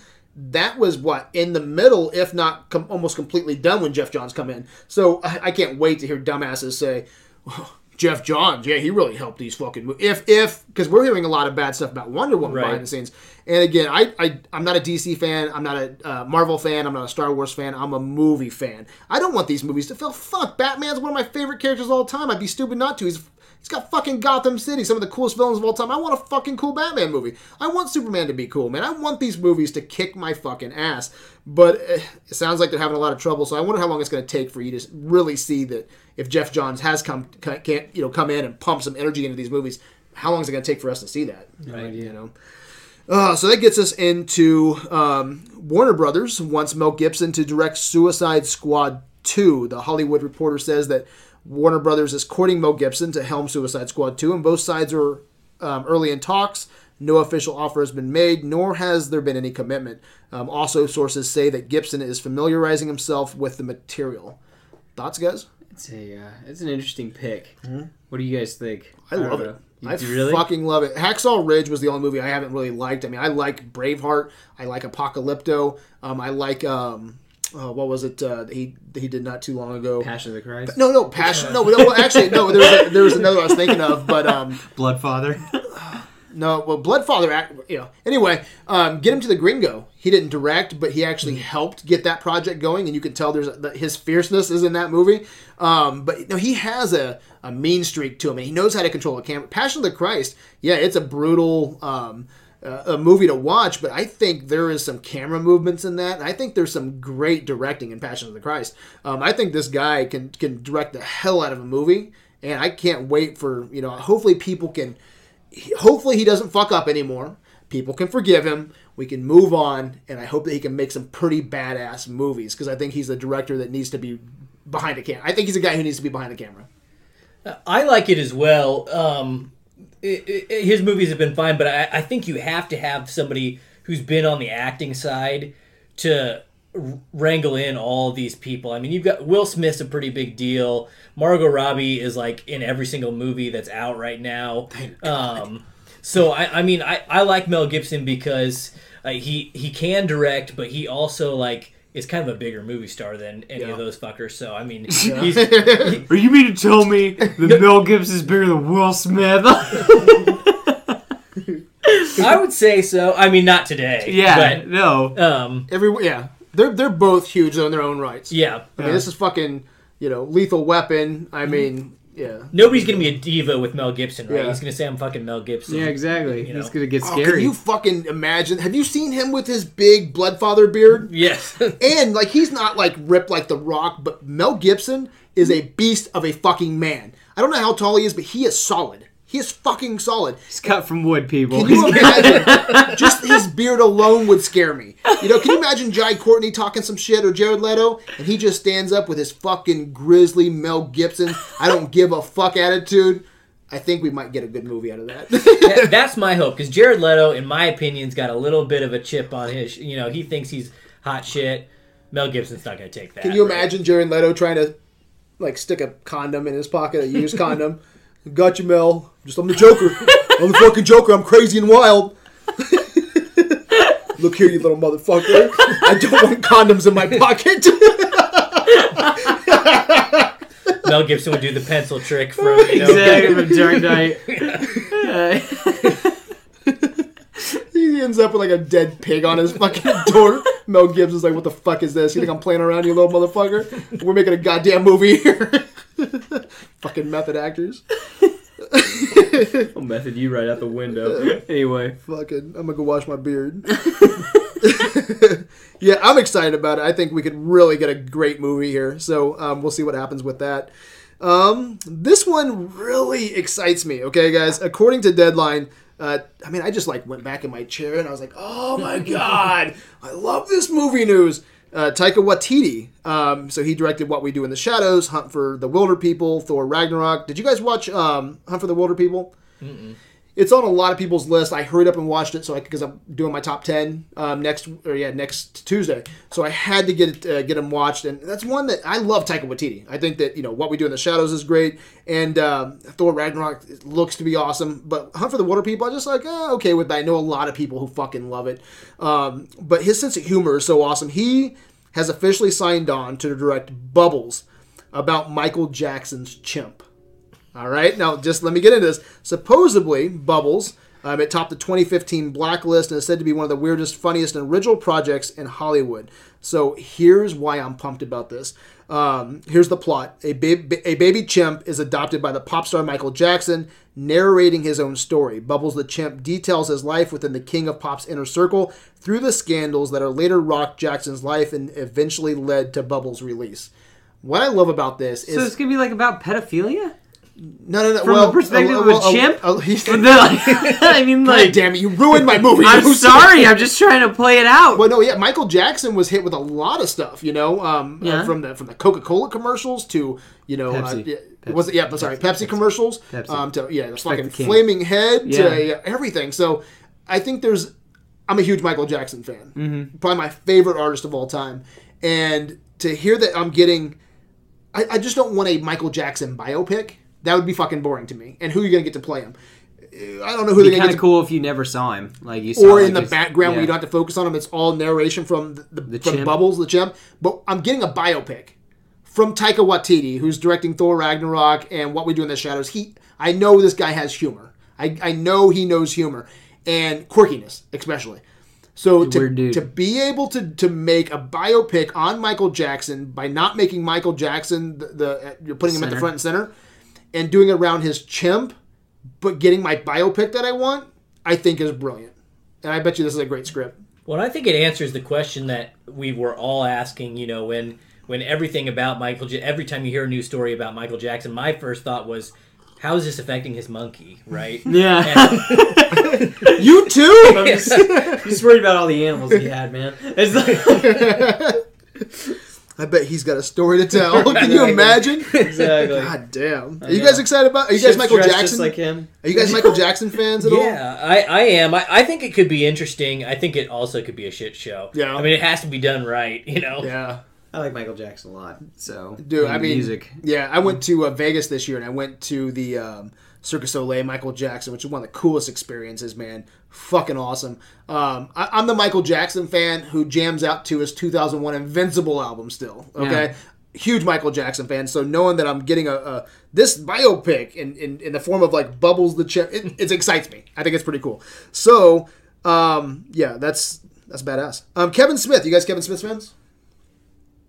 It depends on the movie. Okay. I have this. I'm gonna try to paraphrase this because Jersey Girl, yes, but. Exactly. If you guys Chasing can, Amy. Yeah, great. If you guys can, if you're listening to this, or you guys, if you guys haven't read it, go out and check this out. It was a huge thing that he threw out at social media about directing Jay and Silent Bob Strike Back sequel. Okay, it's called the Jay and Silent Bob reboot. Mm-hmm. And I love what he had to say. It was this huge social media blast, and it was like, to sum it up, he's like, guys, I can't get Clerks 3 made. I can't get Mallrats TV show. And I'm like, you know, I like Clerks. I like Chasing Amy. I'm kind of like probably, I'm not the hugest Kevin Smith fan. I like what he's doing with Tusk and Red State. I love those. Not so much Yoga Hosers. But I like that he's a guy who does what he wants to do. You know, he's having fun. Like Yoga Hosers, I have no doubt in my mind, he wanted to fucking make Yoga Hosers, you know? And he was like, guys, I can't get Clerks 3 made. I can't get the Mallrats TV show made. But he's like, not everyone can make it in this business. And he's been lucky enough to make Comic Book Men, Tusk the Movie, Yoga Hosers, Fat Man on Batman, to have Hollywood Babylon, which is a podcast, his whole Smodcast, Dogma, Jay and Silent Bob, all working for CW. He's like, I've had a great career. It sucks I can't go over here and do these other things, but I don't own those rights. I don't have the rights to those anymore, but what I do own the rights to still is Jay and Silent Bob. Okay, so he can't make a Clerks, he can't make a Mallrats, but he can make a Jay and Silent Bob movie. So he's like, you know what? He was dicking around making the CW Flash and stuff, and he started making the Jay and Silent Bob, writing a script, and it's about remakes in Hollywood. You know, and I guess they're going and they're making a... isn't it called Jay and Silent Bob Reboot? Yeah, exactly. Yeah. And so they're going to stop a major Hollywood reboot of, like, you know, Fart Man and Chronic. Is that what they're called? Blunt Man. Yeah. Blunt Man. I'm going to get some hate messages or something. It's fucking Blunt Man, you dumbass. But yeah, I think it's great. Show some respect. But I think it's great that he can go out there and just do what he wants to do, you know. And it's cool that he's getting back to some of these characters. I know he's doing Moose Jaws, I think, is next, and it's like a cap out his trilogy, his Canadian trilogy, which started with Tusk and Yoga Hosers and then Moose Jaws. Is it like Jaws, but it's a moose? Yeah. It's a killer moose? Yeah, but you know what? That's what I love. Like, I can't give Yoga Hosers too much shit, because I honestly, I thought it was garbage, right? But this guy, you know what he does? This is what I love, though. He sits in a room, he does a podcast with his friend, especially Ralph Garman. They sit down, and they start... You know how we were talking a couple weeks ago? We talk about this all the time. He wants to do, is it Fast and the Furious and Predator? Yeah. Dude, there was this article today, sidetrack real quick, that said it was getting real close to what we want to do, okay? Real fucking close, okay? He wants to go Predator. I want to kind of go Expendables coming into the Fast and the Furious and just blow it up and make it all fucking nuts. But anyway, there was a thing today, what if Toretto was a Terminator? They're getting fucking close. Yeah. They're getting fucking close to our ideas. But, so you want to do Predator. Okay, can you... I say this every single fucking week. And it gets better every time. Okay, so imagine this, all right? So you see the Predator ship. They're in Tokyo, all right? And then you see the Predator ship coming down, and all of a sudden, like, Vin Diesel just looks over at Brian, and he's just like...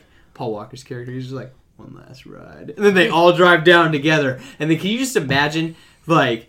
them all fighting the Predator, like there's three of them, and so they can't all fight, like it's multiple of them, like dealing with all, like, you know, it takes like three of them to fight one of each of these Predators. And then The Rock is with Arnold Schwarzenegger at like the retirement home, and like the Rock and him used to, like, he was his old sergeant or something like that in the military, and then and that, like, kind of uniting the two universes together, and then the Rock thing goes in and helps them at the end.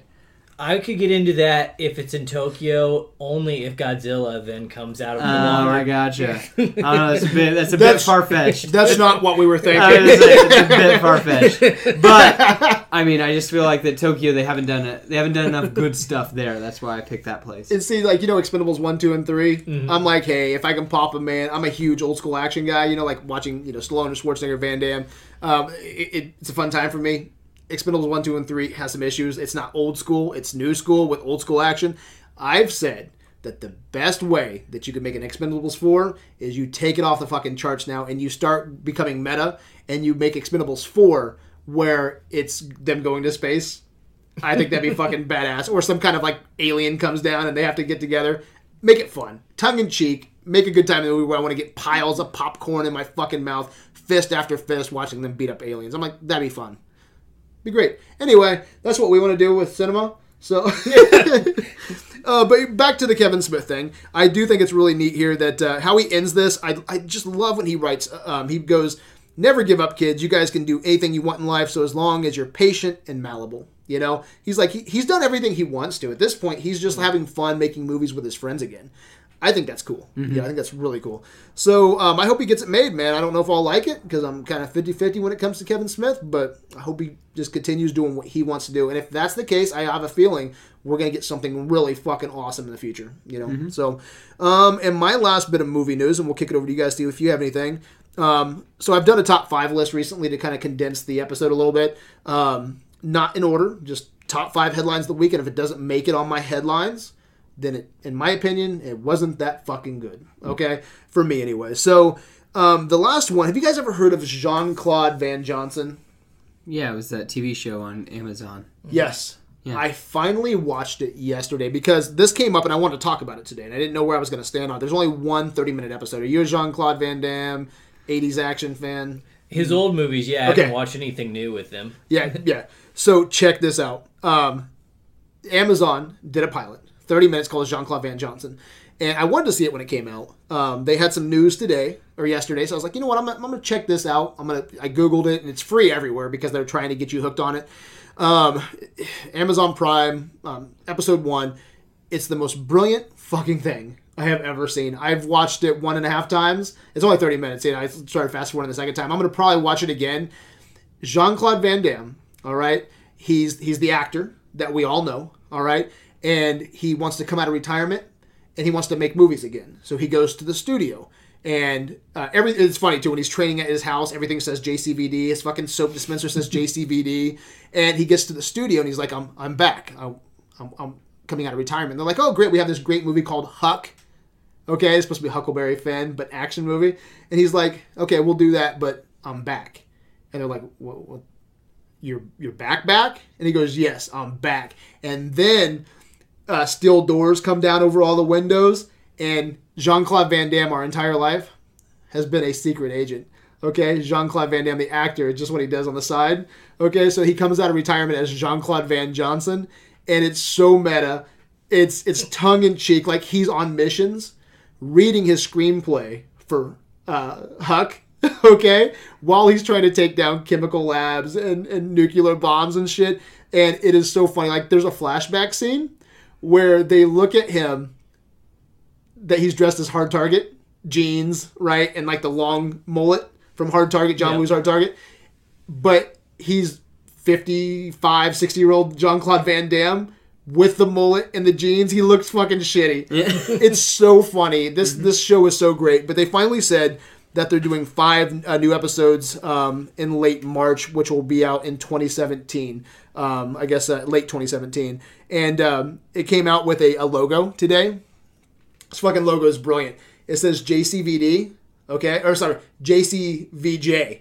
And the way that it's shaped and elongated, it's a fucking knife with some blood on it.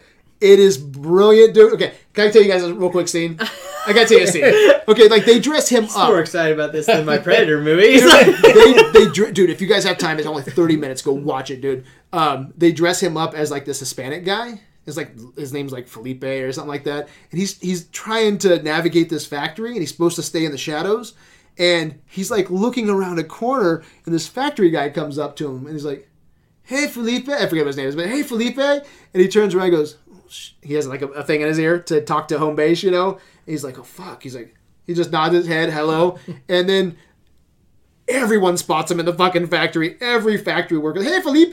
Hey, Felipe! And he's just like waving at him. And then he finally makes it to his destination point, and he meets the real Felipe, okay? And he goes, the Felipe turns around, beard, scraggly hair, Hispanic dude. And he just looks at him like, oh, fuck. Who are you? You know, and Jean-Claude Van Damme goes, shit, you're not, you shouldn't be here today. Something horrible's going to happen at this factory. I'm from the future. And Felipe goes, he looks dirty, like he would just be there fixing shit, because, you know, like matter can't be in the same place at the same time. And Jean-Claude Van Damme's touching his shoulder. And he goes, if you're really from the future, what is better? Looper with Bruce Willis? Or Time Cop, which is my favorite movie. And Jean-Claude Van Damme goes, well, Looper, of course. and he goes, Time Cop is my favorite movie of all time, and then they get into a fight. It's just so shit like that. It is fucking brilliant, man. I love it. Go check out JCVJ Johnson. I keep on wanting to say JCVD, which is great too, but I cannot wait for this to come out so I can watch 5 or 6 episodes. And they said it's not going to be. I actually have a quote here. I have to read it. It says it's less than a TV series, and this is from the director. It's less a TV series and more the best Van Damme movie you've never seen. So I can't wait to dive into this ultimate action Jean-Claude Van Damme TV show. Whew. I see. All right, so let's go around. Do you guys have any movie news at all that has come up in this last 5 or 6 days that you guys want to bring up? I have a couple of things I could talk about really fast. Let's do it. So we got a little bit of Defenders news. What did we get? 8 episodes. Okay. Yeah. I like it. Tight. Yep. I like that. They're not wasting time with introducing all of them, and I'm excited about that. Yeah. Well, I guess we got a bunch of like little bit of Marvel news that I'm trying to think of some of the stuff with Thor Ragnarok. I'm just excited about that movie. Like, that movie looks just so wild with the whole trying to think of something cool to say about it. Like, I mean, it's just I'm really excited to see how everything's all going to kind of play out or everything. Uh-huh. They showed a bunch of concept art for it, and they had Thor. Oh, I love concept art. Thor's wearing his helmet, so I'm like, oh, that's super cool that, like, he's never really worn his helmet in the MCU, and then he's got his hammer and he's got his axe. And I saw that picture. Yeah, and I'm like, okay, all right, I can get behind this. This seems cool. They're moving kind of more the direction and everything, and then they talked about Jeff Goldblum possibly having like a chess match with Thanos or something like that, and I'm okay, that sounds crazy because Jeff Goldblum might have the last Infinity Stone possibly or something like that. I'm like, okay, that's crazy. So quick brush over those. The Kevin Smith thing was one of mine also, but that's okay. So are you a big comic book fan at all? Do you read comics? Yeah. Are you reading Boom Studios Power Rangers? Okay. So, it's Power Rangers, but what they're doing is they're telling more stories of the Mighty Morphin. And they're in hell. No, stop it. I was going to say, but they're telling more stories of the Mighty Morphin. And so they've encountered this dude who's called Lord Dracon that looks like he is a mix between the White and the Green Ranger. And they give him, he's just been kicking their asses, and they can't figure out what's going on. They can't beat him, and the whole thing is he finally takes off his helmet, and he's Tommy. And everyone's like, what the fuck? And he's Tommy from another universe, where in our universe he became a good guy after like they freed him from Rita's spell, and in this universe he was like, I liked being bad, I'm cool, I'm staying a bad guy, and then he ends up derailing. They're like, in that universe they're like, oh well, we'll turn the Red Ranger into the White Ranger, and then that's how we'll beat him, and he's like, fuck that shit, and what he ends up doing is beating the shit out of all the Power Rangers, and then while the Red Ranger's incapacitated, he basically mixes his Green and White Ranger abilities together and becomes this new supervillain. So I was like, that's kind of a crazy-ass backstory, but I'm behind on that, or I'm down with that, mixing a little time travel and stuff like that. And then the last thing, I guess, am I the only wrestling fan at the table right now? Okay. I'm not a wrestling fan. It's cool. All right. Bray Wyatt won the WWE title. Yeah, I heard that. Which is kind of cool that he was, I like hearing you geek out about it, though, because I know you like it, so. Is he going to keep it for a while? I don't know. We'll see. I was going to say. Fucking Roman Reigns. Well, the other. Fuck that dude. God, don't even get me started. I'm not even a wrestling fan. I don't even like Roman Reigns. But what's crazy is, so Randy Orton won the WWE, or won the Royal Rumble. He forfeited his challenge to Bray Wyatt because he's part of Bray Wyatt's stable, and he's like, as long as you're champion, I'm not going to challenge you. And I'm like, that's weird. That's never really been done. That always like causes the rift in factions, but whatever, we'll see. It will. Rift is going to happen. Maybe, I don't know, maybe we'll go to Raw. Who knows what's going to happen, because there's supposed to be 2 separate brands or whatever. It's bullcrap. I want to see him team up and kill The Undertaker. For good? Yeah, for good. When's he going to retire, dude? I don't know, but he needs to. Gosh, dude's not looking good. Ever since I've known you, I've been like, is this guy going to fucking retire? I don't know. I wanted him to retire back in 14. Jeez. So, probably before that. 12. No. Couldn't have been. I don't know. Whatever. Anyway. He's the last of the old school, isn't he? I mean, yes. Yeah. Yeah. Man. Kane also, but whatever. I don't know. That's all I had. I know that was quick, but that's okay. No, that's cool. Yeah. Do you have anything? Only thing that we haven't gone over is I read an article this week about The Dark Tower, which is Stephen King's movie that's coming out pretty soon. Elba? Yeah. And he was saying how this power that everybody wants to go see the movie, but essentially the power that they're seeking in this movie is, I guess, the same through all of Stephen King's books and movies. So like The Shining. Oh, cool. And I everything love universe is building. Like, well, I heard a rumor that everything was supposed to get referenced, or in Dark Tower, the books, everything's referenced somehow. Oh, yeah. So Stephen King was giving the interview, and he's saying that it should connect, like even it and everything is going to be Christine? Like. Yeah. The car movie? Dude, I love good world building. Mm. It geeks me out, dude. We just talked about Split and Unbreakable. We went on for an out. Split gave me chills, man. Ryan Smith is not. He was talking yesterday. We were talking about. He's like, just tell me, does it connect to Unbreakable? And I was like, yeah. He's like, man, I don't like Unbreakable. But if you remember, I was talking in the episode about I went to the movie theater back in 2000. I think Ryan Smith was with me, and everyone who left the theater didn't like it. You got to think, though, when Unbreakable came out, it was fresh, man. This was before Daredevil, Spider-Man. Mm-hmm. It came out the same year as X-Men, and it broke down the comic book genre. Right. And I was like, dude, go check it out. Go check it out again. Yeah. And then I told him the connections with Split, because he's like, so just go ahead and tell me. And so I had this huge conversation. He was like, we started geeking out. He doesn't even like Unbreakable. He's like, wow, this is pretty cool. Mm-hmm. So yeah, I just had to mention that. But yeah, no, so that reminded me. That's pretty cool. Yeah, yeah. So I'm excited about that because I love world building too, and I love when it, like it's in Split, it's done well where it's like this is its own story, but it can still exist in the same frame as that. So and I'm very curious about where's the future of Stephen King because I heard that Netflix is getting Gerald's Game, and I'd like to see Netflix. Getting some Stephen King properties, that would be really cool, you know. But I don't know too much about the Dark Tower series. I can't wait to see it on screen. I tried reading I'm not a big reader though. You know, I just got so much in my head. I'm always trying to do something that I start reading and I either fall asleep or I got to put the book down to run off to do something else. So I really don't get to read too much. But I tried doing the Dark Tower a long time ago, and then I tried getting fucking retarded. But I jumped all the way to Wizard in the Glass, you know, because when it came out like many years ago. And I don't know. I kept. It sounded like a great idea, but have you read the books? I've not read them, but I may go back and do that. I really like Idris Elba, and I really like Stephen King, so I hope that they. And Matthew McConaughey's going to be the gunslinger, isn't he? Yeah, I heard he turned down either something Marvel or DC. Like he had a choice, and he turned down one of those, or was it Guardians? I think it was Guardians. He turned down something to be in Dark Tower, so. Hey, I love world building, and I hope Dark Tower is one of those movies that, you know... Gets it done, yeah. And I'd love to see a resurgence of Stephen King, because when I was growing up, man, Stephen King... Cousin Wayne, man, every time he would fall asleep with a fucking Stephen King, you know, book in his hand, whether it's Pet Sematary or fucking Needful Things or, you know, The Shining. So I would love to see a resurgence of Stephen King. So, yeah, good news, man. So anything else you guys want to share for movie news? That's it. All right, let's get in. We like to end the podcast with what we've been watching this week. So, Seth, you want to start us out? I watched Reign of Fire this week with Matthew McConaughey. It's been a long time since I've watched that. Is it good? No. I mean, do they tell a Star Wars story in that? Do they? Yeah, I thought. Yeah, they do. Do they? Okay. Yeah, that was. So I thought that was funny. I love Reign of Fire. I thought that was pretty cool because I was like thinking to myself, I'm like, I wonder what they do for entertainment. All of a sudden, next thing you know.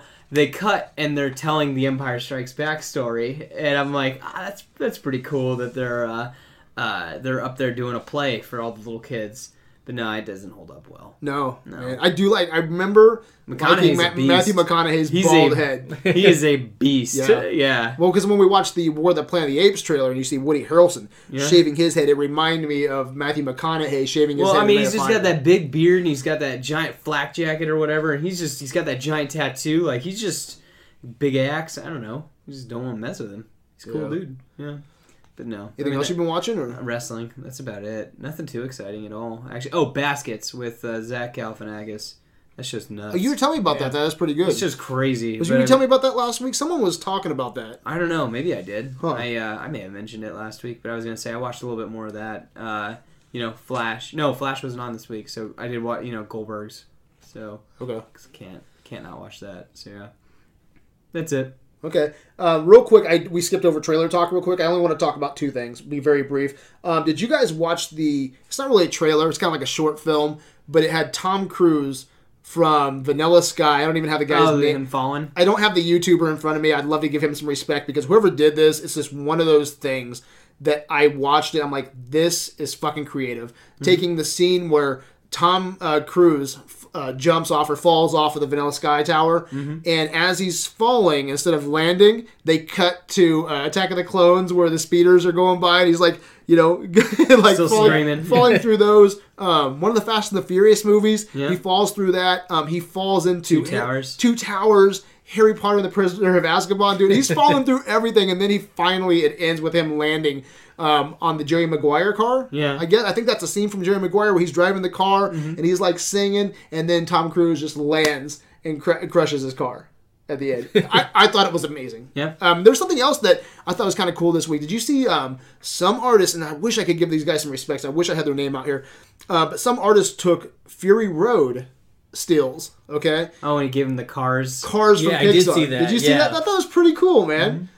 Yeah, I thought that was neat. So I thought that was very creative to do both of those. And then Goon, The Last of the Enforcers. Did you guys watch this trailer? Yeah, I did, yeah. What'd you guys think? I like Goon 1. I mean, it was, it's no Mighty Ducks, but I mean, it's a pretty good hockey movie. Yeah, and I'm not a hockey fan, but it made my number one movie. it made my top, I think it was my top 5 of that year. It was high. Yeah. And I was very surprised because I really liked the energy and the comedy in it. That's what I think is the best part about it. It had energy, mm-hmm. it had action, it had heart, it had a lot of things in Goon 1, so I'm very excited about Goon 2. Mm-hmm. Hollywood doesn't cast him anymore. Yeah, Sean William Scott. Yeah, he's not in anything anymore. It's weird. He was kind of on top of the world for a little while. Yeah, he's kind of too old to do, that Stifler. Stifler thing anymore. But in Goon and Goon 2, it doesn't look like he's getting, it's a little bit more serious, even though it is still goofy. Mm-hmm. Yeah. This actually released, I think, Goon in 2011. So now it's 6 years later, and all the cast are returning, it looks like. The plot says that Doug the Thug, Sean William Scott, is living a life of dual respectability with his wife and a baby on the way, but a new adversary on the ice taunts him back into the game, and Doug must adapt to a new fighting style with the help of an old foe. And I read today, and I wish I could take credit for this because I wish I could have made this comparison. But hearing that, it's Rocky 3. Wyatt Russell, the guy he's going up against, is Clubber Lang. Liv Schreiber is the Apollo Creed that's training Rocky to get back in, training Sean William Scott to get back on the ice, and the change of the fighting style. Because if you remember, Apollo's like, instead of doing your thing, we got to switch up the game because you're going up against Clubber Lang. And in this, I guess his shoulder is messed up, Sean William Scott. Yeah. So he can't. Yeah. So he can't hit. Well, I think it's right on. Whatever. He can't hit with the right, so he has to learn to hit with the left. It's fucking Rocky 3, mm-hmm. and I'm like, that's cool. I think it works. Rocky 3 works with a setup like Goon. Mm-hmm. I'm all about, as long as they're paying respect to it too. Sure. Why they're doing it's not a clean rip off. Do it right. Do it right. Keep it tight. Anyway. So I just wanted to hit on those real quick. What have you been watching this week, man? Have you guys been watching Legion on FX? No, but fucking the Super Bowl trailers wanted me to. They wanted me to watch Legion. And they wanted me to watch 24. Is that what they were showing on Super Bowl? I think it was Legion. Fuck. They threw that. Is it good? It's definitely crazy. Entertainment Weekly really liked it. They gave it an A-. Me, it's probably been like more of a B for me so far. But they connected it with X-Men yet? Or not? It's not really connected with X-Men. It actually... They haven't said what time frame it's in, but the clothing makes it look like it's, maybe in the 70s or whatever. And essentially the setup is... that this our main character has been in like mental institutions his whole life because he's hearing voices. Well, it turns out he's a telepathic, mm-hmm. and that's why he's hearing all these voices. And so he's rescued by kind of a group of they're not calling them mutants yet. Metas. But yeah. So it's supposed to fit into the X-Men universe. It's been good so far, not great, but I think McAvoy's going to show up. I don't know. Probably not. Yeah. Well, whatever. We'll see. And then the other thing I've been watching is my wife and I rewatched Sense8 on Netflix. Okay. That's kind of the Wachowski, not brothers, the Wachowskis new. You got to be politically correct, right? Now. Exactly. And that's okay. It's a great idea, but it's you know, the Wachowskis don't always execute the way that. Yeah, and that sucks too, because, you know, Matrix 1 is you know, so good. I have some issues now, but I think that's because of Matrix 2 and 3. Fuck. Mm-hmm. God damn it. Why did they fuck me? Matrix 2 and 3. And then they did that really weird movie with Tom Hanks. It was another science fiction. Cloud Atlas. Oh, yeah. Yeah, mm-hmm. Cloud Atlas was just weird. And then they did Jupiter Ascending too, right? Not 2, but they also did Jupiter Ascending. Mm-hmm. Yeah, just a hot mess. But you're liking this, though? This is pretty good, yeah. Did they direct, write, produce? I mean, are they doing it all? Yeah, they're doing it all. And this is an original story, so it's like Cloud Atlas. I know they took that off of a book or whatever, and I think Jupiter Ascending was also done property, that way. Yeah. This is like their story. The cast is really good. They try to get a little bit too political with it because there is a transgender character, and I think they're trying to tell their story through that. So they kind of hammer you in the face with their political commentary a bit much, but it's science fiction. The story's really good. It's about these 8 people who like get connected all across the world, and so they're kind of living in each other's heads and as like one consciousness, I guess. So it's interesting. Right on. So that's what you've been watching this week? That's what I've been watching this week. Okay. Well, you and I lined up pretty well on a movie. It actually got me thinking about you this week. We have Pantheon going right now, and Rear Window is going to be... That poll will be closed on Tuesday, and exactly what you said is I did like probably a 4,000 word write-up on Rear Window, and it came... Kyle Brown is so pissed at me right now. He keeps on saying, like, we have 6 days, so if that's Tuesday, we have 6 days. And I said, man, there's a difference between a great movie and Pantheon to me. And I take shit all the time over Fright Night, but that's just one I respect up and down. I understand. But I said, I started out my review, because I know he hates Fright Night. Mm-hmm. I started off, I go, what do when you think your neighbor's a murderer? Your friends don't believe you. The cops don't believe you. But enough about Fright Night. Okay, so he's pissed at me because... Overall, you know, I love Rear Window. I think it's a great Hitchcock movie, probably my second to third favorite Hitchcock movie. But when I vote Pantheon, you know, that's what I watched this week. When I'm watching a movie like that and I'm putting it in consideration for Pantheon, it has there's a couple different variables that go into it. One, you know, at the end of my review, I'm like, you know what? It's just not my favorite Hitchcock movie. Okay, it's not my favorite Jimmy Stewart movie. All right. I think it's a pretty good, you know, mystery. It's probably running up there with the best in the genre. Is it the best? Probably not there either. So man, and then what sold it for me? Because I praised it all the way up until the end, and I go that anticlimactic ending with that guy coming over and attacking Jimmy Stewart and taking flashes to the face. And how long it takes him to get him out the fucking window and just taking more flashes to the face. And then flashes? Yeah, well, I'm sorry. Jimmy Stewart, he's... does he have his camera? He's got his camera. He's blinded him. Yeah, and so instead of, like, if you came in to try to attack me... Let's play this out since he hasn't seen this, okay? Okay, because this is perfect. This is up for Pantheon consideration, all right? Yeah. So if any of our Pantheon counselors listen to this... So the setup is he sees this guy from across the way. Yeah. The guy decides... I've seen Disturbia. I know it, yeah. Exactly. Yeah. Exactly. So, and there, hey, it's a lot of people, like, we wouldn't have Disturbia. We probably wouldn't have Fright Night. I think, you know, anyway, I'll get on my Fright Night tangent. But anyway, he comes over from across, right, to attack Jimmy Stewart. He walks in through the door. Jimmy Stewart brings up his camera, okay, flashes once, but he has to change the bulb every time. And the bad guy, okay, who is trying to kill Jimmy Stewart now, just rubs his eyes and he's trying to focus, and then he sees again. Jimmy Stewart gets another bulb. Okay, does it? He's like, oh, where the fuck am I? He does this like 3 or 4 fucking times. Yes, doesn't he? 4 times. Yeah. You do this to me one time, I will be disoriented. Second time, fuck you. I'm gonna beeline towards you. Especially Jimmy Stewart. You know, you can probably see when he comes in. I don't know if he knows that he's, you know, in a cast, but he knows that you can see him. He's a larger man than Jimmy Stewart. Go over there and strangle the fuck out of this guy with a camera. Beeline him, right? And he takes 4 to the face. Okay, these flashes, changing bulbs. And I'm like, okay, what the fuck? And then he finally goes over and gets Jimmy Stewart out the window. He tries to push him out the window. He just hangs on the ledge for forever. Can't push this guy out the window. Cops come in. They take Jimmy Stewart falls, but the cops catch him on the outside of the exterior. And then...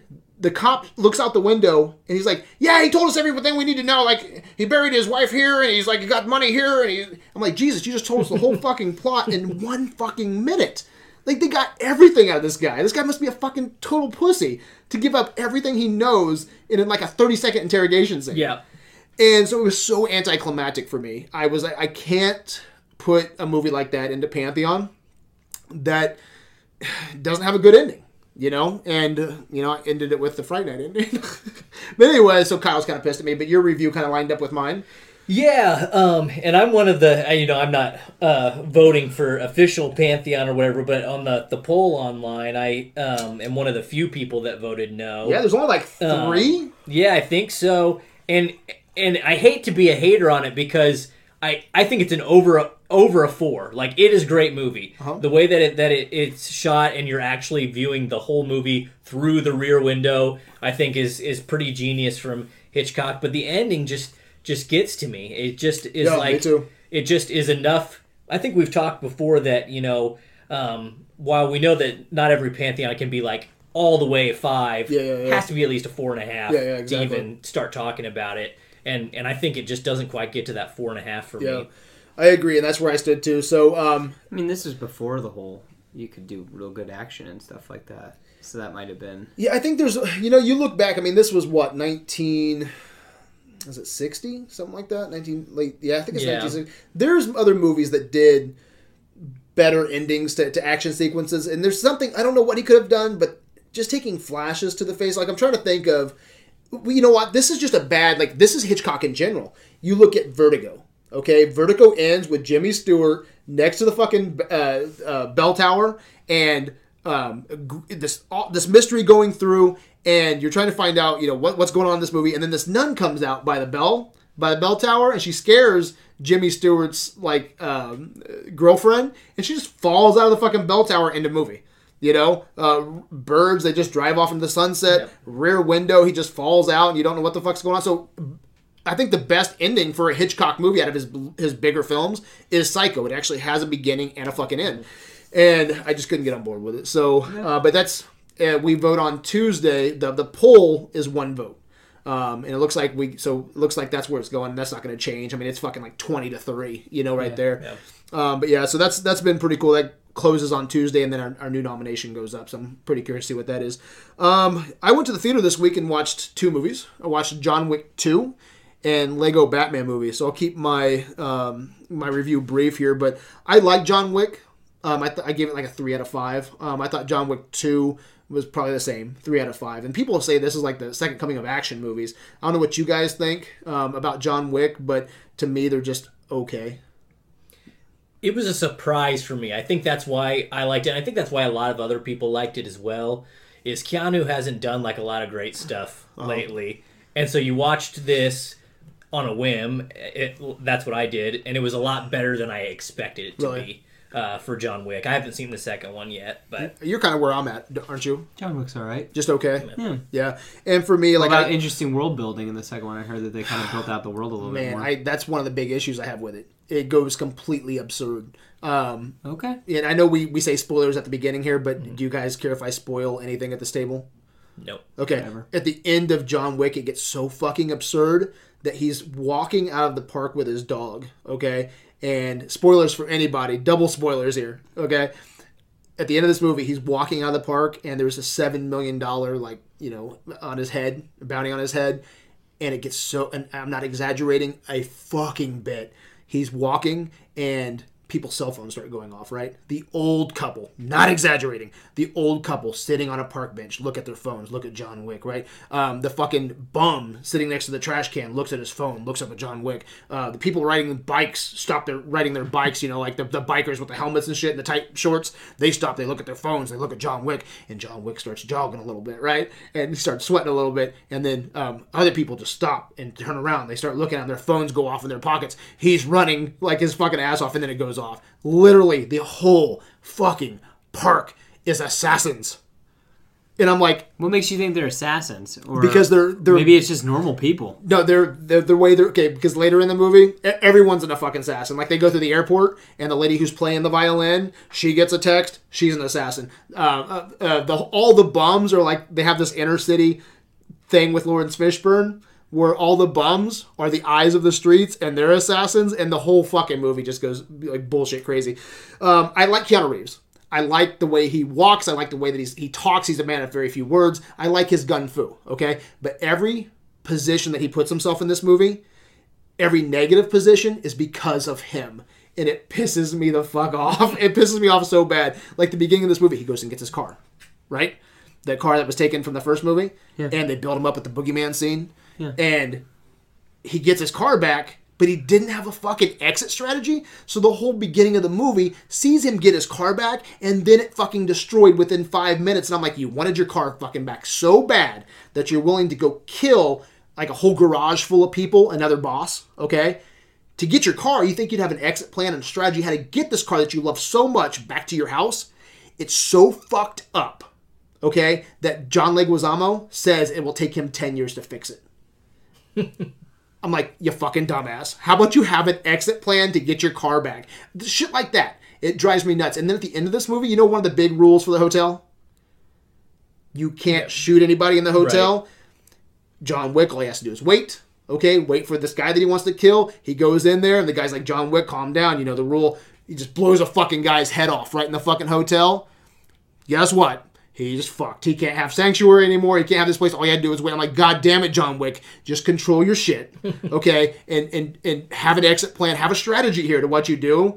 And then someone brings him a medallion. And the whole, and this is the shit that you're talking about, like world building. Like, they bring in a medallion to him, right? This bad, evil fucking guy. And the whole deal is like, if you want out, you put your thumbprint in blood, and I put my thumbprint on blood. You're out. You're out of the game. You're good. And unless I bring the medallion, it's like a favor. And the code is you have to help me. This guy, he comes in. He's got an army outside. You know he's a bad guy. He's like, John, I need your help. You know, it's what we do. It's a blood oath. You know? And John goes, I'm sorry. I'm not that guy. And I'm like, what the fuck are you saying? There's going to be consequences, John. So right when he goes, okay, fuck you. You're not going to help me. I'm going outside. So he lets him outside, and he goes and gets a cup of coffee. The guy puts a fucking rocket launcher on his house and blows up. So every position that John Wick is in this movie, every negative like position, is because of him. And I'm just like, goddamn, I like your kung fu. I like your suit, man. I like the way you walk and talk. But, man, you're a fucking dumbass. So that's my little thing on John Wick. It's fucking absurd. Batman Lego movie. Did you guys watch this? No. I haven't seen it. I don't have a life. I don't. So I went to go see Batman Lego movie. I'm not prepared to review this yet. Like, I have to see it again. I started dozing off a little bit. What? You fell asleep? I did. And you were that bored? It was so interesting, though. I was talking to Mark Markowitz at the gym yesterday, and he said the same thing. He tapped out. And so I was thinking about this. Why did I have a problem with this? Because I like the humor in Lego Movie. I love the world building that they're doing. I mean, I love that Lego Movie 1 jumps around to all these different places in the Lego universe. And then you have Batman Lego Movie, who, I like the plot. I'm going to stay real thin on this one. But the plot where they have the Fortress of Solitude, where the villains are, and how the villains like get down to Lego verse, I love that. I think it's a brilliant idea, but I figured out why I had such an issue with it. Sensory overload.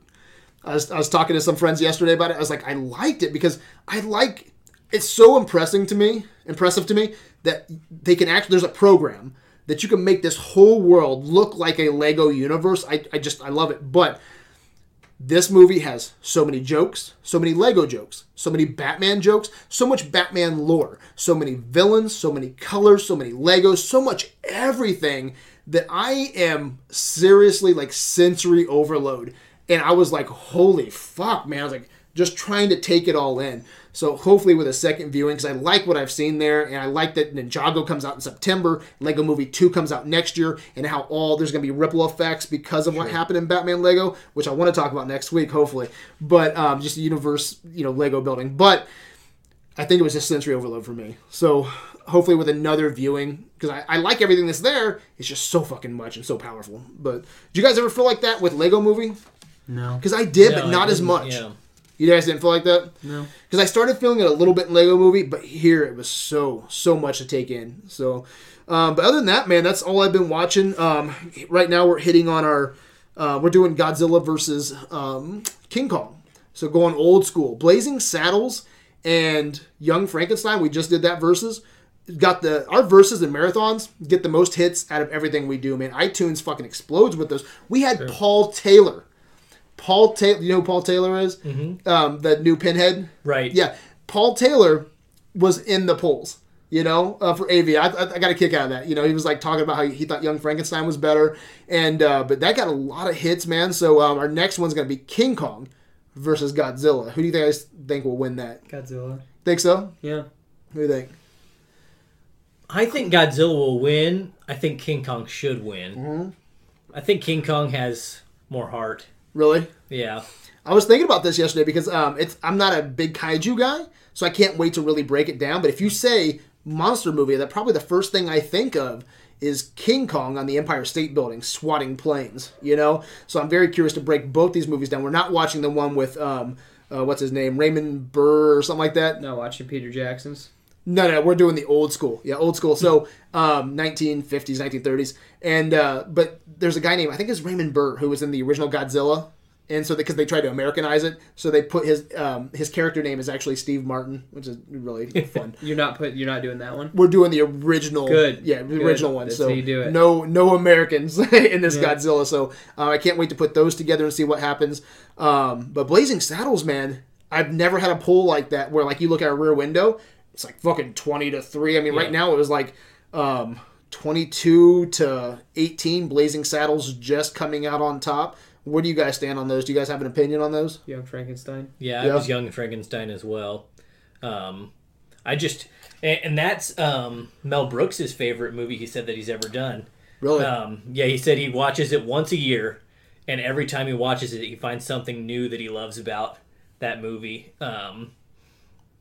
And I feel like I do that the same thing. You know, every time I watch it, like Cloris Leachman always has like these like tiny little things. So, but Blazing Saddles is great too. So. Yeah, so that was a great versus, and now we're preparing for our second marathon, which is all anime. So we're doing Spirited Away, we're doing Grave of the Fireflies, Ninja Scroll, Vampire Hunter D, Ghost in the Shell, and Akira. That's gonna be a pretty sick marathon. Z? No, because we're trying to stick with full movies.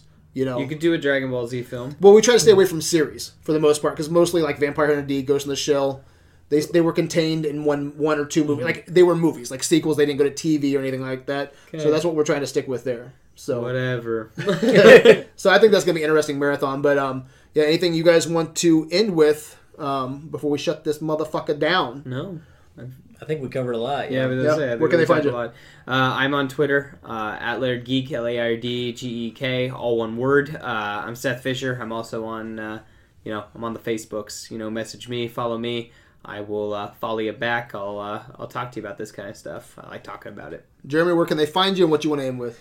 Same for me, Jeremy Clifford. I'm on Facebook. I'm also on Twitter at JSCliffo, JSCLIFFO. Right on. I'm Brad Hawkins. You can find us at Adventures in Videoland. Seth, you want to close us out? Yeah. So we are Adventures in Videoland. We are on Tumblr. We are on Instagram. We are on... You can find us on our website, adventuresinvideoland.com. We are on Twitter at Videolanders. But, my good people, the conversation always begins and ends in our Facebook group. So, yeah. You talk to us. We'll talk to you. We love talking about movies. That's what we love to do. Why does he keep saying that name? Martha.